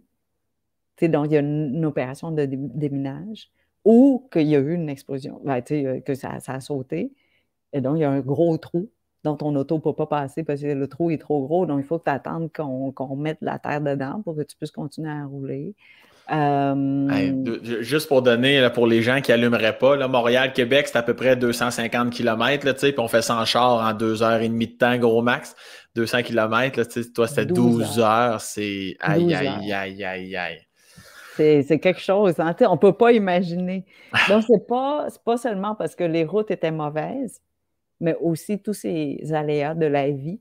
Ouais. Euh, tu es juste es content d'attendre parce que tu dis, heureusement que je n'étais pas la voiture qui a fait sauter la mine. sais. Mais ah, c'est fou tout ce que tu as vécu, là, justement, qui qui redéfinit tous tes paramètres de la vie, là, qui font en sorte que ce que tu dis, en tout cas, dans mon cas, là, ça, ça redéfinit mes propres paramètres. Là, mm. je, suis, je suis très spectateur du podcast en ce moment parce que, je veux dire, je, suis super à l'écoute, mais il y a plein de choses que je garde en tête, puis je vais réécouter le podcast. il y a tellement de choses qui sont. Non, mais tu sais, je, trouve ça merveilleux. Non, mais euh, tu vois pourquoi je pense comme je pense. Oui, totalement, je comprends. Là, tu vois la logique que c'est pas complètement. Bon, en tout cas, euh, parce que c'est la folie, là. tout ça, ça vient de quelque part. Mm-hmm. et, donc, oui, mes grands-parents euh, paternels, je ne les ai pas beaucoup vus à cause de ça, euh, de la distance. Et, mm-hmm. mais ils ont je sais pas comment te dire. Je, ne sais pas. Ils ont une prestance, une présence. Tu sais, je me souviens encore de ce que mon grand-père mangeait comme plat, juste pour ah te dire. Puis c'est encore un des plats que je savoure aujourd'hui. Puis c'est pas grand-chose. C'est, du porc coupé en petits cubes, mini cubes, euh, dans du riz avec un peu de beurre. Tu sais. Mais le mmh beurre était un produit de luxe. Ah dans un hein? pays qui ne mange pas de, produits laitiers, le beurre était importé, pas seulement à Saigon, la grande ville, mais dans un village, ben, dans une ville plus petite. Village. Euh, il y avait quand même quelques millions, là, mais ah pour nous, pour, les Vietnamiens, c'était plus petit. Euh, c'est rien, juste un million, voyons, aux deux millions. Euh, mais c'est ça. Et, et l'histoire, c'est que mon grand-père avait été kidnappé à un moment donné et le kidnapping se faisait avec un clou. Donc, on, vient chez toi, puis on te vend un clou. Puis on dit, si tu n'achètes pas le clou, ça s'en va dans la main de ton de, ta, de, la personne, de, ton père, ta mère, ben, la personne qu'ils ont kidnappée. Donc, ils vendaient des clous. Euh, donc, euh, c'est ça. Puis ils savent normalement à peu près la fortune de ta famille. Donc, ils vont demander un prix à la hauteur de, de ta famille. Euh, puis euh, c'est ça, tu achètes des clous. c'est fou, hein, de te le dire ah! comme ça. Je fais comme, c'est quand même, ouais. Je sais pas s'ils connaissaient Jésus. C'est peut-être là l'idée ouais, de Jésus. un asti de bon flash, ça a eu l'air de marcher dans le temps. On va faire la même chose. c'est ça, tu sais, ça ne marche pas tout de suite. Ça fait juste. donc, mon grand-père, à cause de toutes ces instabilités-là, euh, les parents ont décidé d'envoyer les enfants en ville, loin de ces zones de conflit. Et donc, mon père est allé euh, habiter chez euh, une de ses tantes à son très jeune âge. Puis je te donne un exemple, tu sais, en zone de conflit, tu as ton bébé et tout ça, tu viens t'accouches, mais tu ne peux pas enregistrer ton bébé parce qu'il y a un conflit ah, autour. Donc, mon père, il ne connaît pas sa vraie date de naissance. Mais voyons donc. Parce qu'il est allé s'enregistrer beaucoup plus tard.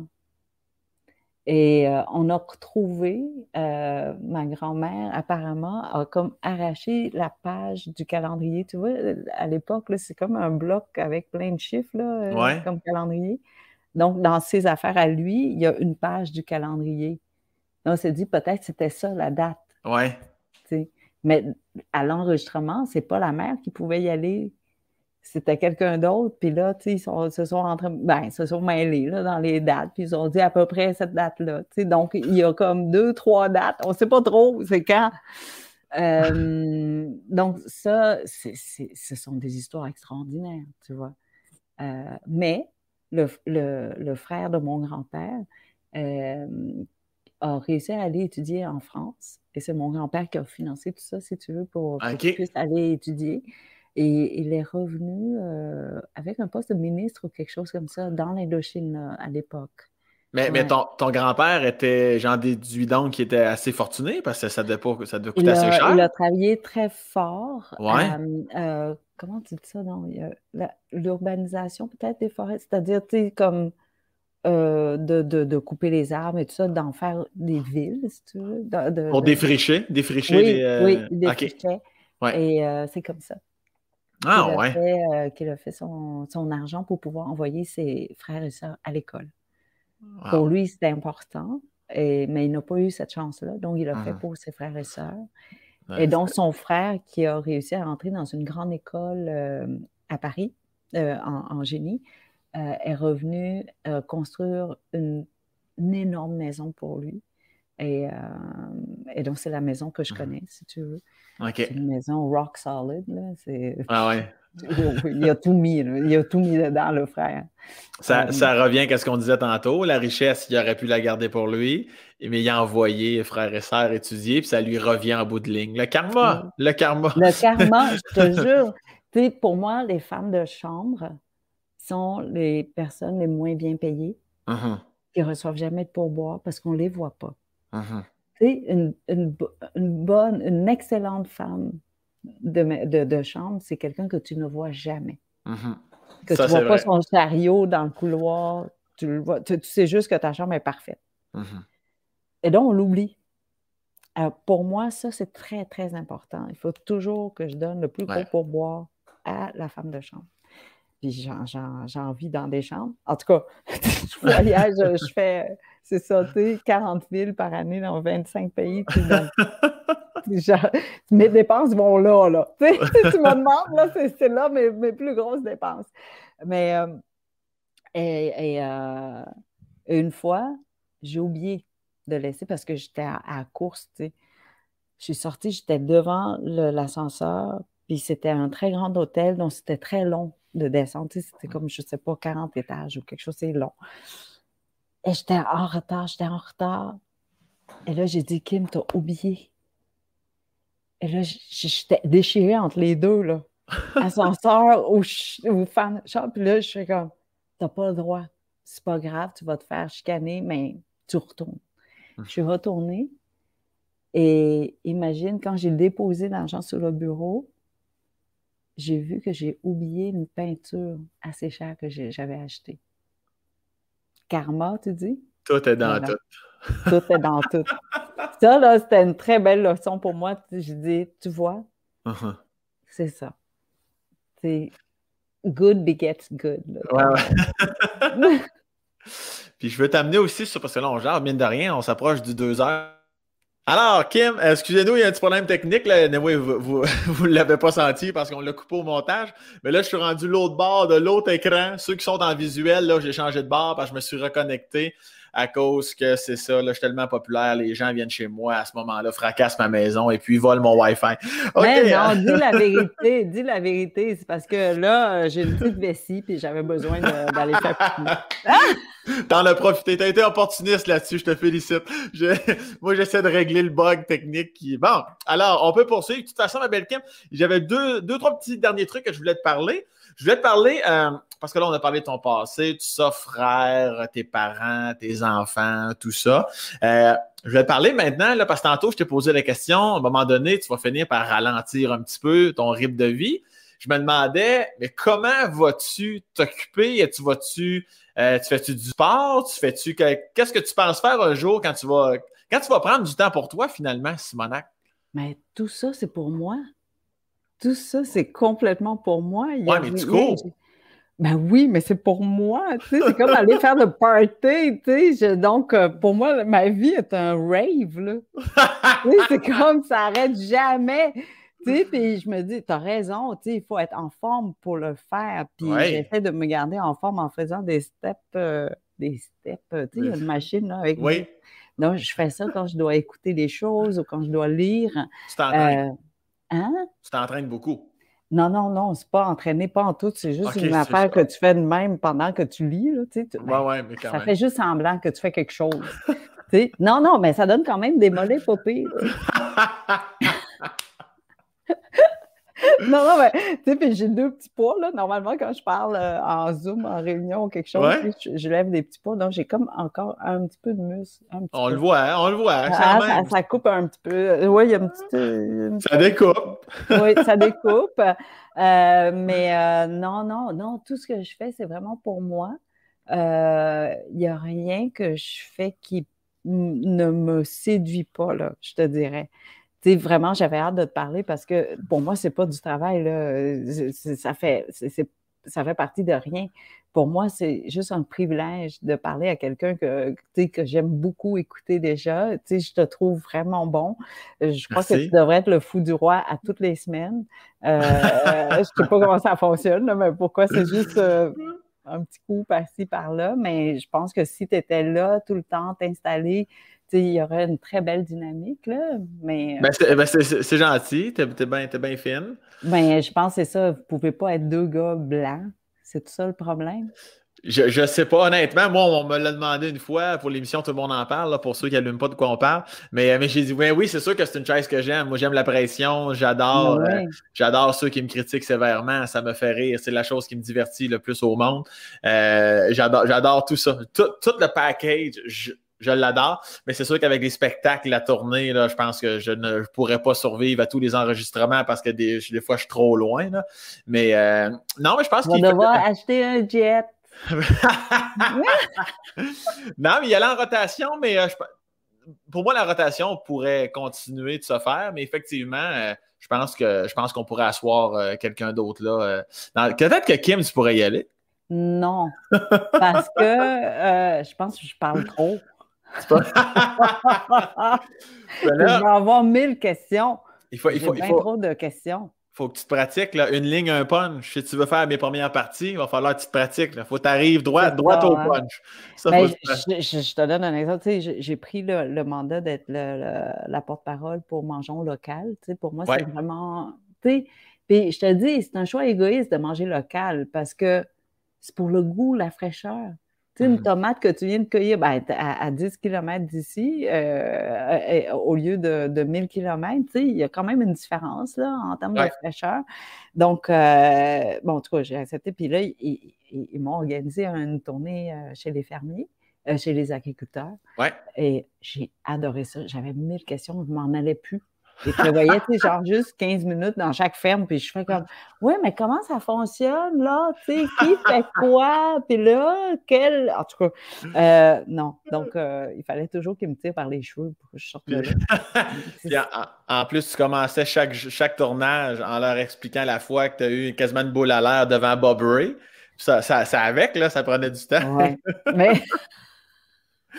D'ailleurs, tu ne vas jamais raconter le pot d'encre, l'autre oh histoire oh, mon Dieu! Non, mais là, je te laisse me poser la, deuxième ou la troisième ou quatrième, ou les questions qui te restent. Ben, il me reste... Moi, je voulais savoir, une autre affaire, je voulais savoir, Madame Thuy, ça se dit bien, ça, Madame Thuy? Beau, euh, hein? Toi qui, qui a voyagé, qui voyage encore beaucoup, est-ce que, appelons ça, je ne sais pas si c'est le bon mot, tu vas comprendre ce que je veux dire, à ta retraite, pré-retraite, ou à un moment donné où tu vas vraiment encore prendre plus de temps relax, tu voudrais-tu à un moment donné aller vivre ailleurs, quitter le Québec ou t'en aller ne serait-ce que trois mois ou aller. Non, tu, vas tout le temps rester attaché ici, à notre, à notre plus grand bonheur, ça l'a dit. Euh, je te dirais que je suis bien partout. C'est ça mon problème. Tu t'adaptes bien. oui, mais vraiment, j'aime, j'aime non, il y a peut-être un ou deux pays là, que je te dirais, j'irai pas tout de suite, là, parce que c'est pas. Euh, c'est pas Jojo? non. Tu sais, l'Ukraine, euh, quand même, euh, avec la Crimée et tout ça, c'est un peu compliqué. Mm-hmm. la Moldavie aussi, c'est très soviétique et ça, ça me rappelle des années communistes. Donc, quand, je suis, quand, quand, je suis allée en Moldavie, vraiment, ouf, pas tout de suite. pas, pas que le. Parce que pour moi, le paysage est très peu important. Euh, ce sont les gens. Ben, ça, quoi, ça fait, ça fait deux heures, là, à peu près, là, euh, que je t'écoute parler, puis je pense que personne qui est surpris de ce que tu viens de dire. Là, ça, pour toute part de l'intérieur. Puis c'est la meilleure chose au monde. Là. C'est la mm. meilleure chose au monde. C'est d'ailleurs ta mère qui t'a déjà dit que tu n'as pas eu la chance d'être de, d'être née belle. Fait que travaille ton intérieur. Ça, ça frappe quand même comme phrase. Ça a marché. ça a marché. Mon intérieur fonctionne. Puis le plus cute, c'est quand ma grand-mère a dit ta mère, elle a raison, tu vois. C'est l'exemple même que l'intérieur peut affecter l'extérieur. Mais, mais ça, ça l'a dit, là, c'est la première fois, là, probablement la dernière, que je ne suis pas du tout en accord avec ta mère. Je te trouve très jolie, Kim, puis je, je prends le temps de te le dire. Et je vais te le dire, c'est que j'ai appris à être belle. Je suis pas née belle, ça c'est vrai. Mais j'ai appris à être belle. Je, je, sais comment être belle. Je, dans le sens où je sais où se trouve la beauté. Mm-hmm. Et c'est vrai que c'est pas, c'est pas quelque chose qui vient facilement. On pense qu'on connaît la beauté, mais non. Et, c'est un exercice de reconnaître la beauté quand elle est là, mm-hmm. de, de, et de la construire, de la créer, de la maintenir. C'est un travail là, euh, de, de, de, rester dans la beauté. Mm-hmm. À avoir et à être, deux choses. Et, euh, et donc, euh, je te dirais, Là, je suis très prétentieuse de dire ça, là. mais je te dirais, je sais comment être belle. Peut-être que je ne réussis pas toujours, tu sais, mais je sais comment. Je sais quel est le chemin à prendre pour mm-hmm. l'être, euh, pour le devenir. Mm-hmm. Euh, et, donc, je me tends toujours vers ça, euh, vers le devenir belle ou à être belle. donc, oui, je le prends le compliment. Merci. Tout à fait. Donc, ce que tu vois, c'est ça. C'est ce que ben j'ai réussi à construire. Écoute, on peut pas. Je pense qu'on Évidemment, il reste l'anecdote euh, des boules, mais on pourra pas mieux finir avec tout ce que tu viens de ah! dire là. ça, ça clare merveilleusement bien ce podcast-là. Est-ce qu'on close là-dessus ou tu nous fais un rappel avec ton anecdote de boule? Je te laisse juger. Je vais essayer de faire ça vite. Je ne sais pas comment, là. Bon. OK, je vais raconter. on a commencé avec les boules, il faut finir avec les boules. Ben oui, on Sinon, ça fait un peu lourd quand même, être belle, devenir belle. je, me sens un peu New Age, là, je sais pas, là. Tu sais. Là, il dit, voyons, elle a-tu bu quelque chose? Elle a-tu mangé quelque chose? En tout cas, je peux te dire que ce que j'avais dans ce beau, beau bol-là, c'était du thé vert. OK, fait là, me, euh, rassurer. Rien d'autre. Et j'ai mangé trois morceaux de melon d'eau ce matin. OK. T'es assez destroy. T'es assez destroy quand même. Oui, hein?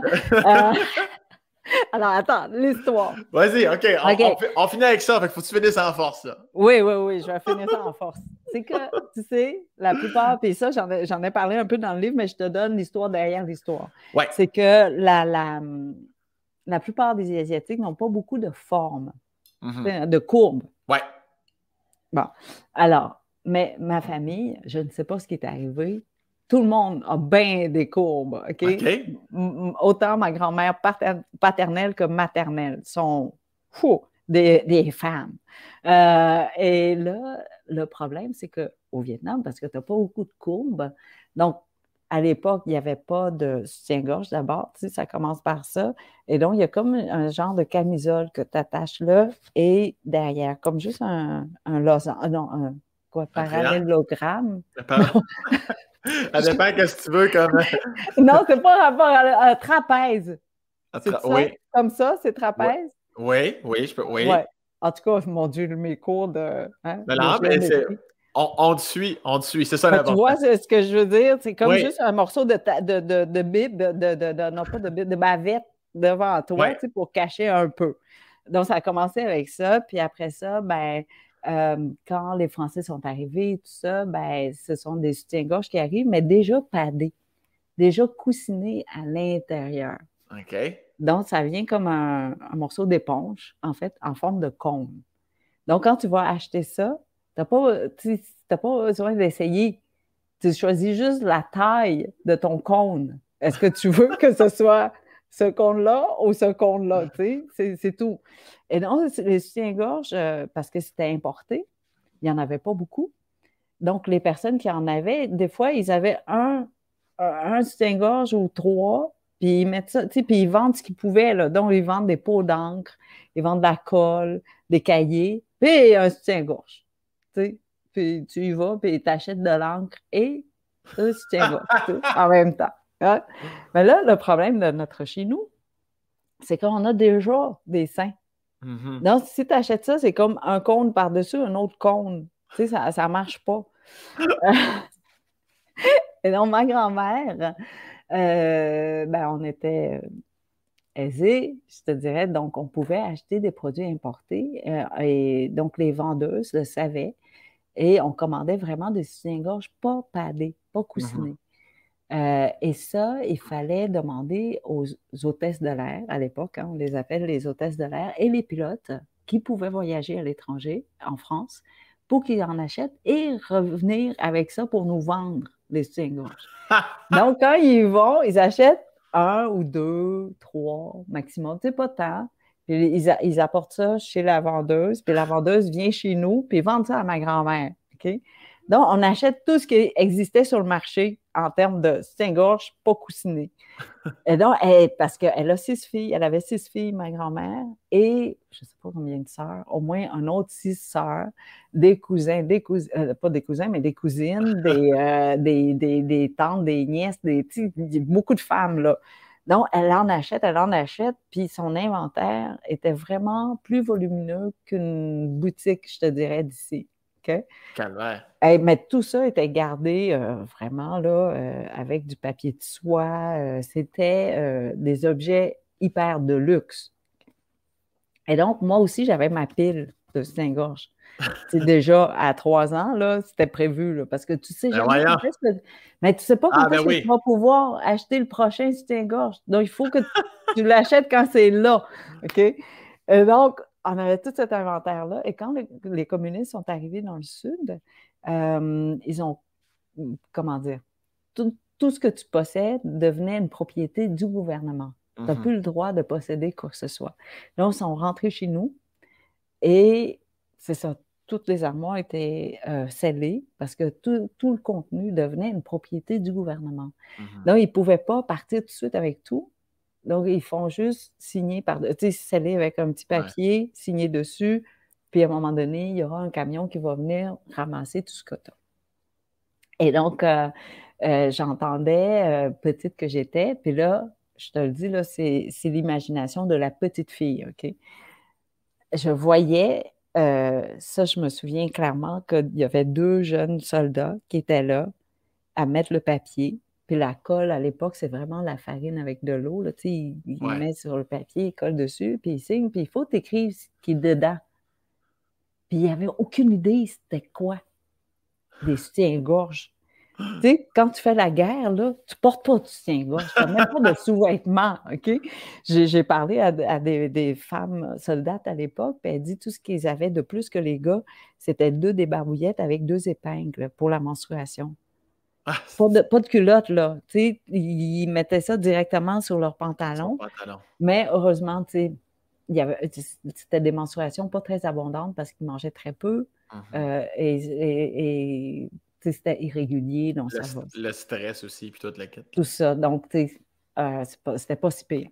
Mais donc, oublie le soutien-gorge, là. On s'entend? Euh, donc, les gars qui étaient partis dans la jungle depuis l'âge de 14-15 ans n'avaient jamais vu un soutien-gorge. Quand tu ne sais pas c'est quoi, là, tu regardes la patente, tu ne sais pas un trapèze. Un trapèze de. ben oui, tu sais, c'est quoi ça? Tu sais, puis c'est tout en dentelle. Donc, c'est un tissu qui cache rien. Euh, tu sais, tu comprends pas, là. Et donc, les deux gars, ils n'étaient pas arrêtés d'écrire l'inventaire. Qu'est-ce qu'il y a dedans? Puis là, ben, euh, ben c'est là où, quand je me suis assise pour décrire cette scène-là, j'ai ajouté la conversation en fait, je me suis dit, ah, peut-être que les gars, ils pensaient que c'était des filtres à café. Parce qu'à l'époque, tu, fais des, cafés avec euh, un cerceau, là, puis un, ouais, dessus. Puis là, je dis, ben, c'est peut-être ça. Ils pensaient que c'était des filtres à café. Puis après ça, je dis, mais pourquoi il y en a deux? Parce que tu prends toujours un café avec un ami. tu vois, les boules ont toujours existé dans ma vie. non, mais c'est un grand problème. Quand tu habites dans un pays qui n'avait pas beaucoup de. Tu sais, ben, c'est ça. le, filtre à, le filtre à boule, c'est comme ça ça devrait Le filtre à boule. non, mais tu sais, un filtre à café en dentelle, ça tient zéro café. Maintenant que je me relis, je dis, ben, c'est pas logique du tout ce que j'ai dit là. Ah! Et que t'écris mal, Kim, ça n'a pas de bon sens. On, on ben non, j'allais te raconter une autre histoire, mais là, on n'a pas assez de temps. Là. Mais. Vas-y, vas-y. non, mais. Ah non, je ne peux pas raconter ça. Je peux-tu raconter ça? Comment ça? ça je ne nommerai pas. OK, je, vais essayer de ne pas nommer. J'avais, euh, j'avais un restaurant, puis un soir comme ça, c'était déjà fermé. Là. Il y a une madame qui rentre puis qui dit, euh, euh, qui parle à mon serveur, qui, qui cherchait un, un service traiteur. Puis le serveur, il dit, ben, vous devriez parler à elle, c'est ma boss. Puis elle m'a regardé, puis elle a fait comme, hmm. tu sais, vraiment condescendante, puis tout ça. Puis elle ne me parle pas. Elle redemande au serveur deux fois. Puis le serveur dit, je ne peux pas répondre, il faut que vous parliez à ma patronne. Et euh, quand il m'a le demandé, j'ai dit, ah, we don't cater. On ne fait pas de service de traiteur. Là, elle dit Oui, mais j'ai été référée par quelqu'un qui a déjà reçu votre service traiteur. J'ai dit Ah non, c'était un ami. Belle façon. Moi, c'est pour ça que je faisais pas d'argent avec mon resto. ouais, si tu avais servi les gens condescendants, tu aurais fait plus d'argent. ben oui. Et là, elle dit Ah, je vais vous envoyer mon mari qui est un meilleur négociateur. Ah, t'as Et là, j'aime ça. J'aime ça. Et que j'aime ça. Donc, il rentre. Il dit Ah, je suis déjà allé au Vietnam. Je dis, ben, comme beaucoup de millions de personnes qui sont allées, comme, That's your claim to fame? Come on! Là, il me dit, ah, il me nomme quelques endroits, tu sais, où il est allé. Je dis, ah, donc vous avez été dans, ma famille. Ah, OK. Après ça, il me dit, euh, euh, est-ce que vous connaissez la marque X? OK.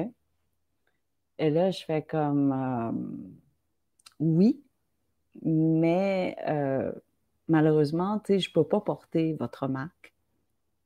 Dit, comment ça? Elle dit, ben, parce que euh, vous ne faites pas des tailles irrégulières. Parce que c'est une marque vraiment plus de masse, je te dirais. Donc, ils ne font pas à l'extérieur de. Parce que j'ai une petite cage de thoracique, mais en tout cas, c'est pas proportionnel, disons. Ouais. Je vous faites pas ces tailles-là. Puis il dit euh, ben alors, qu'est-ce que tu portes? Puis là, je nomme, euh, le Jabil ou en tout cas des marques françaises. Puis il dit Comment ça se fait que vous connaissez ces marques-là? Parce que c'est des marques plus chères, vraiment plus chères. Et là, j'ai dit, vous avez raison, je ne connais pas ces marques-là. C'est plutôt ma grand-mère qui connaissait ça. Non, mais tu sais, pour qui tu te prends? Ah ouais. Et là, tu sais, comme genre, toi, t'es trop pauvre pour euh, porter ça. Hey! C'est sérieux? Et là, il me dit, euh, ben, j'ai dit, tu as raison, c'est vrai, mais c'est ma grand-mère, tu sais.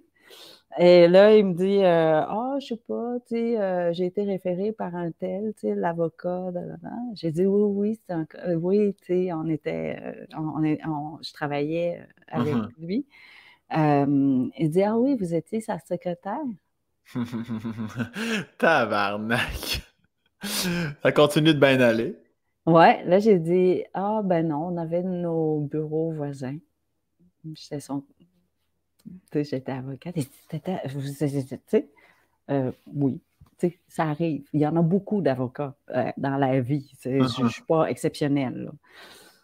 là. après ça, bon, en tout cas, de long and the short of it, c'est que j'ai accepté de le faire. Pourquoi? Pour leur prouver qu'ils ont tort uh-huh. d'avoir des préjugés sur des gens. Uh-huh. Et j'arrive là, en t-shirt, je rentre mes affaires, puis tout ça. Puis là, il me voit, il me dit Ah, Kim, tu sais, on a euh, déjà quatre serveuses pour ce soir, pour les 12 personnes, donc tu n'as pas besoin d'aller dans la salle à dîner. J'ai pas de problème. Tant mieux. Mais là, ce qu'il ne savait pas, c'est que j'avais apporté ma robe vietnamienne, ma coiffe et tout ça pour me changer. Alors, je me suis changée dans la cuisine, je reste dans la cuisine. Et le couple arrive, puis il me dit oh, Mon Dieu, tu sais, alors dans ce cas, si, tu t'habilles comme ça, est-ce que tu pourrais venir recevoir nos Ah Christ de tabarnak. C'est dégueulasse, hein? Dégueulasse. Alors j'ai dit Pas de problème. Je rentre dans la. Euh, là, tu sais, je sors de la cuisine, puis là, avant d'aller à la porte d'entrée, je suis allée dans la salle d'eau, tu sais, me laver les mains. Ouais. Et je faisais juste laver les mains, donc je n'ai pas fermé la porte. Il arrive dans le cadre de porte, debout de même. Sa femme était à trois mètres. Non, avant ça, il faut que je te raconte ça. Il m'a envoyé deux kits de sous-vêtements. Hein? Ma taille. Le lendemain, là, tu sais, comme quand j'ai dit que vous ne faites pas des affaires pour moi, là, il m'a envoyé deux kits. Et là, quand je, me suis habillée, il a dit Ah, est-ce qu'on peut te prendre en photo avec nous? Puis tout. Là, je dis, ben oui, avec plaisir.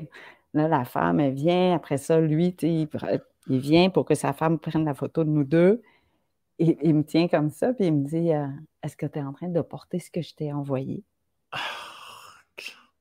Ma réponse, non. Je dis, ah, ça, ça fonctionne. J'ai dit, non, ce outfit, cet ensemble de cette robe, cannot handle any underwear. OK, je peux pas en porter.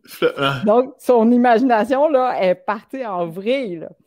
Alors, je lave les mains, il arrive dans la porte, il me dit euh, Si jamais tu veux un amant. Ah, c'est tabarnak de Christ, d'accord? Non, non, si jamais tu veux une affaire, une aventure, et là, je ne l'ai pas laissé finir sa phrase. J'ai dit oui. Il dit Hein? if you want to have an affair. J'ai dit oui. Il dit yes? J'ai dit yes. Écoute, le gars, il ne se comprend plus. J'ai dit, mais à une condition. Il dit, tell me, tell me. J'ai dit, la condition est très simple. C'est maintenant ou jamais. You come in, close the door, or never again. Puis là, je suis à une minute avant que les gens arrivent, donc je sais que ça n'arrivera pas. Tu comprends? Sauf que j'ai dit ça, puis il est tout comme Qu'est-ce que je fais? Qu'est-ce que je fais? Puis vraiment, je continue, je dis Yeah, now or never.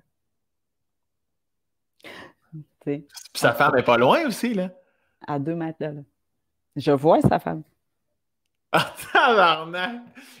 Crise de gros mangement. Mais là, tu, tu te serais. S'il avait fermé la porte, là, tabarnak, qu'est-ce que t'aurais fait? Try me. Cet homme-là est absolument tout l'inverse de la personne que tu es. Ah! Puis là, à la fin, tu sais, évidemment, il m'a demandé d'aller voir les invités, à leur parler, puis là, il me lâchait plus, puis. Ah. Et là, je fais comme, OK, soirée terminée, je quitte, les invités sont encore là, mais je quitte, il me court après. Il me dit, euh, tu sais, Kim, euh, si tu as besoin de quoi que ce soit, appelle-moi, tu sais. Mm-hmm. J'ai dit, euh, ben, je peux vous le dire maintenant. I can tell you now what I need. Puis c'était des gens très pingres. Donc, euh, je, savais ça. Donc, j'ai dit, je dit, je peux vous le dire maintenant ce que j'ai besoin. Je n'ai pas besoin de vous, appeler. Il dit, OK, tell me. J'ai dit, money. Puis? I want money. I only need money. So, puis là, ben, il restait comme il ne s'attendait pas ça de moi. Donc, j'ai dit, alors, quand tu auras l'argent, tu m'appelleras. Tabarnak! Puis je suis partie. Non, mais, tu sais. En tout cas, on ne te reprochera pas de ne pas te tenir debout et de ne pas te respecter. Euh, tu sais, parce que je pense qu'on oublie que j'ai été c'est ça, que j'ai le passé que j'ai. Ben oui. Puis que j'ai travaillé quand même comme avocate, tu sais, juste avec, ben, avec beaucoup d'hommes. Tu sais, quand je suis uh-huh. rentrée là, il y avait une centaine d'hommes avec dix femmes, tu sais, uh-huh. quand même. Euh, donc, je ne suis pas à mon premier tour de piste. Là. Je suis vieille aussi. On, on oublie. J'ai un certain âge. Je n'ai pas 20 ans. Expérimenté. Mais ça, ça prend ça là, pour, remettre pour les remettre à sa place, les gros crises de passant, macho comme lui. Là. J'adore ça, J'adore. J'adore la nage. Neil, baby, Neil, mets-toi à genoux. oh mon Dieu, là, je suis en train de te révéler un, côté de moi que c'est rare que j'en parle, mais ça, aurait, pris 2 heures 20 minutes, mais on a la vraie identité de Kim C'est ça, don't you mess with me! Don't you mess with me! je, resterai poli, Madame Tui, euh, tout est parfait.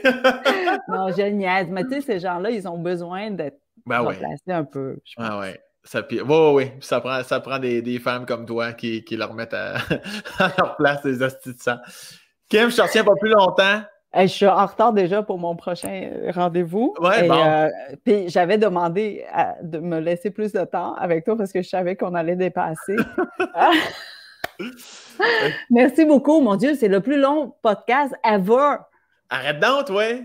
Ben... Mais non, mais il n'y a personne qui va écouter ça, là. Ben oui, il y a déjà. Voyons donc. Qui me tue? Kim Tui, t'es Kim Tui, Kim Tui. il, y a, il ah oui, il y a plein de gens qui vont écouter ça, Kim. Non, mais les gens, là, tantôt, je l'ai dit au début, là, ça fait longtemps que, que, que, je voulais te parler. Puis il y a des gens, moi, qui m'écrivent des fois pour me suggérer des invités.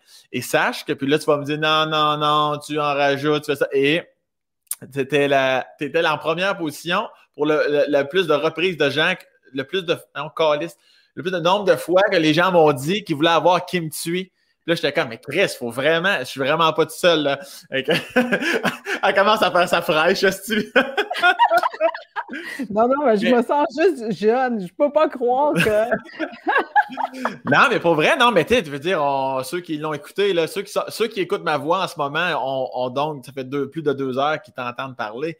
Ton histoire est complètement incroyable. Puis je suis convaincu qu'on a touché une simple et infime parcelle de ton histoire, mais c'était merveilleux. Puis je te remercie infiniment de m'avoir ouvert ton très agréable. Merci beaucoup d'avoir été aussi patiente et de ne pas être endormi. Euh, j'espère que, c'est quand même un peu répondu. C'est vrai qu'il me manque encore mes grands-parents paternels, dont je, ne t'en ai pas parlé. Puis c'est vrai que je n'étais pas assez dit encore ce que j'aime faire. Donc, euh, j'ai encore, j'ai, encore mille projets devant moi. Ben, Donc, quand tu auras envie de voir mon, ma retraite, oui. Euh, je on fait un autre euh, podcast là-dessus. Je, ça, fais-toi-en pas, il y aura une prise 2, je, te le confirme à l'instant. Puis je te raconterai une autre histoire de boule. Non, non. Parce que, ben, j'en ai d'autres, hein, tu, peux imaginer. OK, la prochaine fois qu'on se reparle, on commence et on finit avec, avec, d'autres histoires de boule. Merci, Merci beaucoup. Infiniment. Bye. Merci. bye. bye.